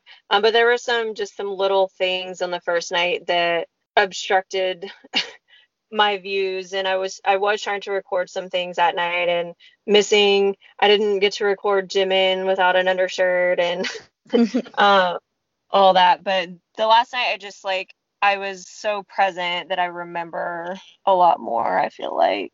Yeah. And then I guess what I'll just do is fast forward to the last question because I don't really care about this other one I asked. Um and that's when years have passed and you know this concert is kind of like in the rear view mirror what do you think you'll remember most about this experience? All the people that i met and being able to meet the people that we had been talking to and formed friendships with and the experiences that i had with those people the actual concerts experience has already started to fade um, with remembering like what song was where and what did they do specifically here. And that stuff's just going to keep fading because honestly that's not the important part. The important part was the whole experience and getting to share it with the people that i care about the most. And i think that's one of my favorite things about bts is them bringing so many people together that have this common love, then we end up finding these things about each other that we're a lot more alike than we think, and that we're not alone in a lot of the things that we're doing and going through. BTS is just that common denominator. And yes, their music is great, their performances are great, the concerts were absolutely amazing, and I still can't believe I, I saw them six times. But in 10 years, what I'm going to remember is us freezing our butts off together in Chicago or walking around Times Square with my friends or you know the hot dogs that we got out of the trunk that I didn't get to get. Um, you know those are the the experiences I'm going to remember are the the things that BTS the BTS concert brought us there, but we had these experiences with the people that we care about the most in the world. And those are the things I'm going to remember, not the specifics of what happened at the concert and the songs they performed. And I, I mean, I might remember that Dior outfit for a really long time, but other than that, like the the friendships and the people are, are what I'm going to remember. Yeah, I mean, I think I will look back on this fondly. It was a whirlwind. It was a dream come true, really, that I didn't think was possible or could even happen that soon. And like I said, when I was a teenager, I always wished I could be like those people who could go to multiple concerts and follow, you know, like a band around the country. And I didn't think that was like a possibility. And then to find myself in that situation, kind of accidentally, sort of, but um was so much fun to travel with my boyfriend and travel this way like again to be at a place in our lives where we could actually do that and do it at like a different level than we did before and to have these like memories and share this with like him and also with friends. Um and I think I'll always remember Dionysus and how that made me feel and just like that overwhelming moment of like just disbelief and it hitting you too that you're seeing these people who have made such an impact in your life. And like I can't even explain it. Like I wasn't expecting to react that way in that moment. And it was just like a lot. And like I said also with the timing with this with the passing away of my mom it just like felt like just such a gift to be there. And like especially the first show that was just like very emotional but like in a good way.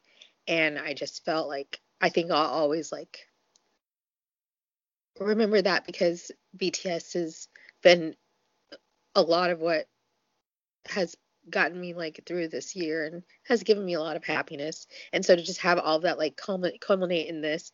And I also think I'll remember it because like to be honest, this is like the end of like a stage or a phase or an era for us. Like things are about to change. You know, you're about to go to Korea. Like this kind of like marks like a really big shift in your life, you know.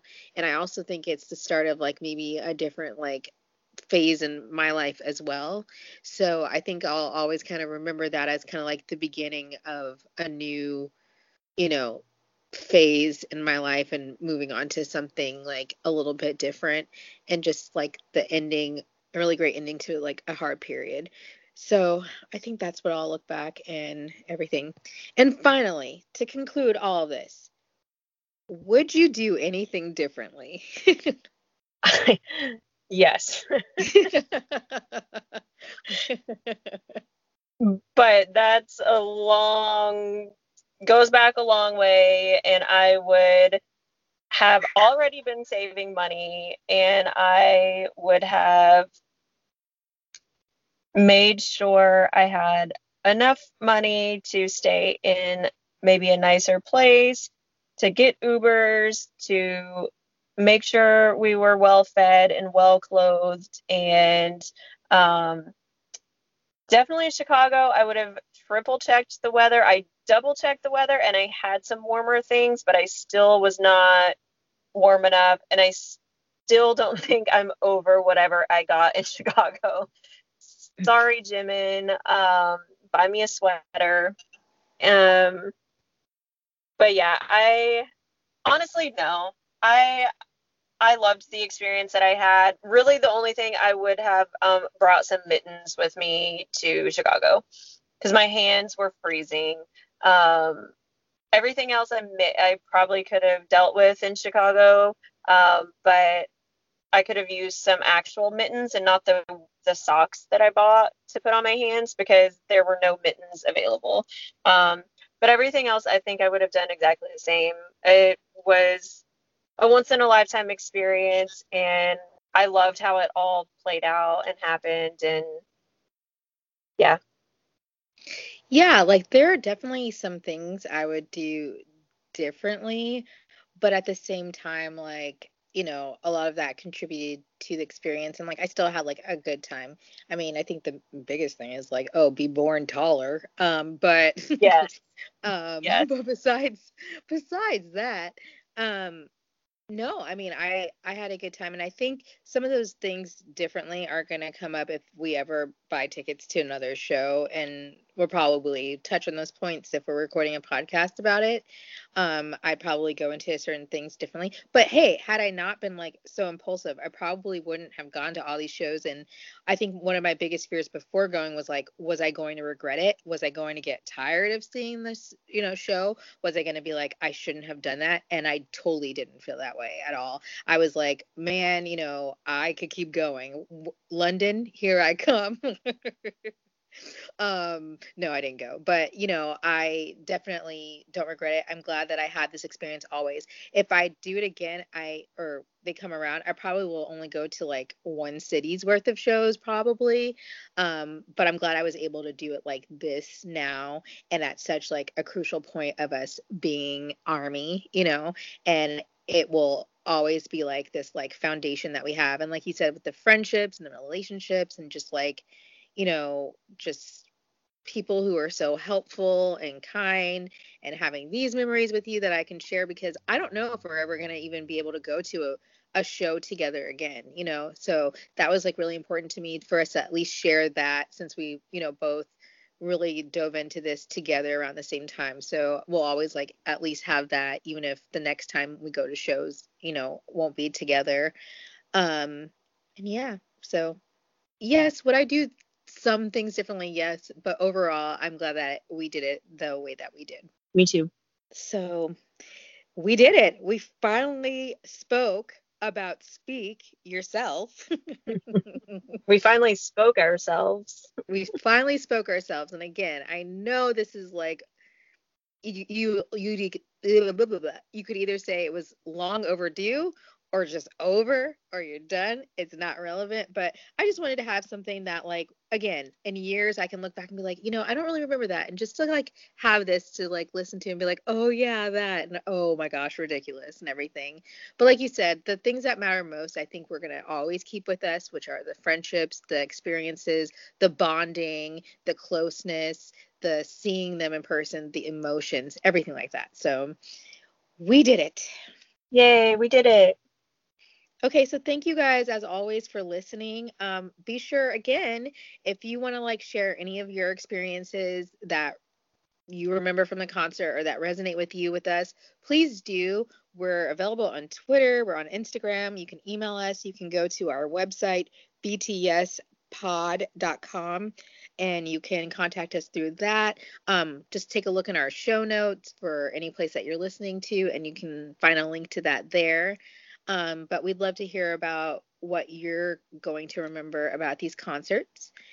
And yeah, I think that's it. We love you guys. So why say no when you can say BT? Yes. Yes. See you guys next time. Bye.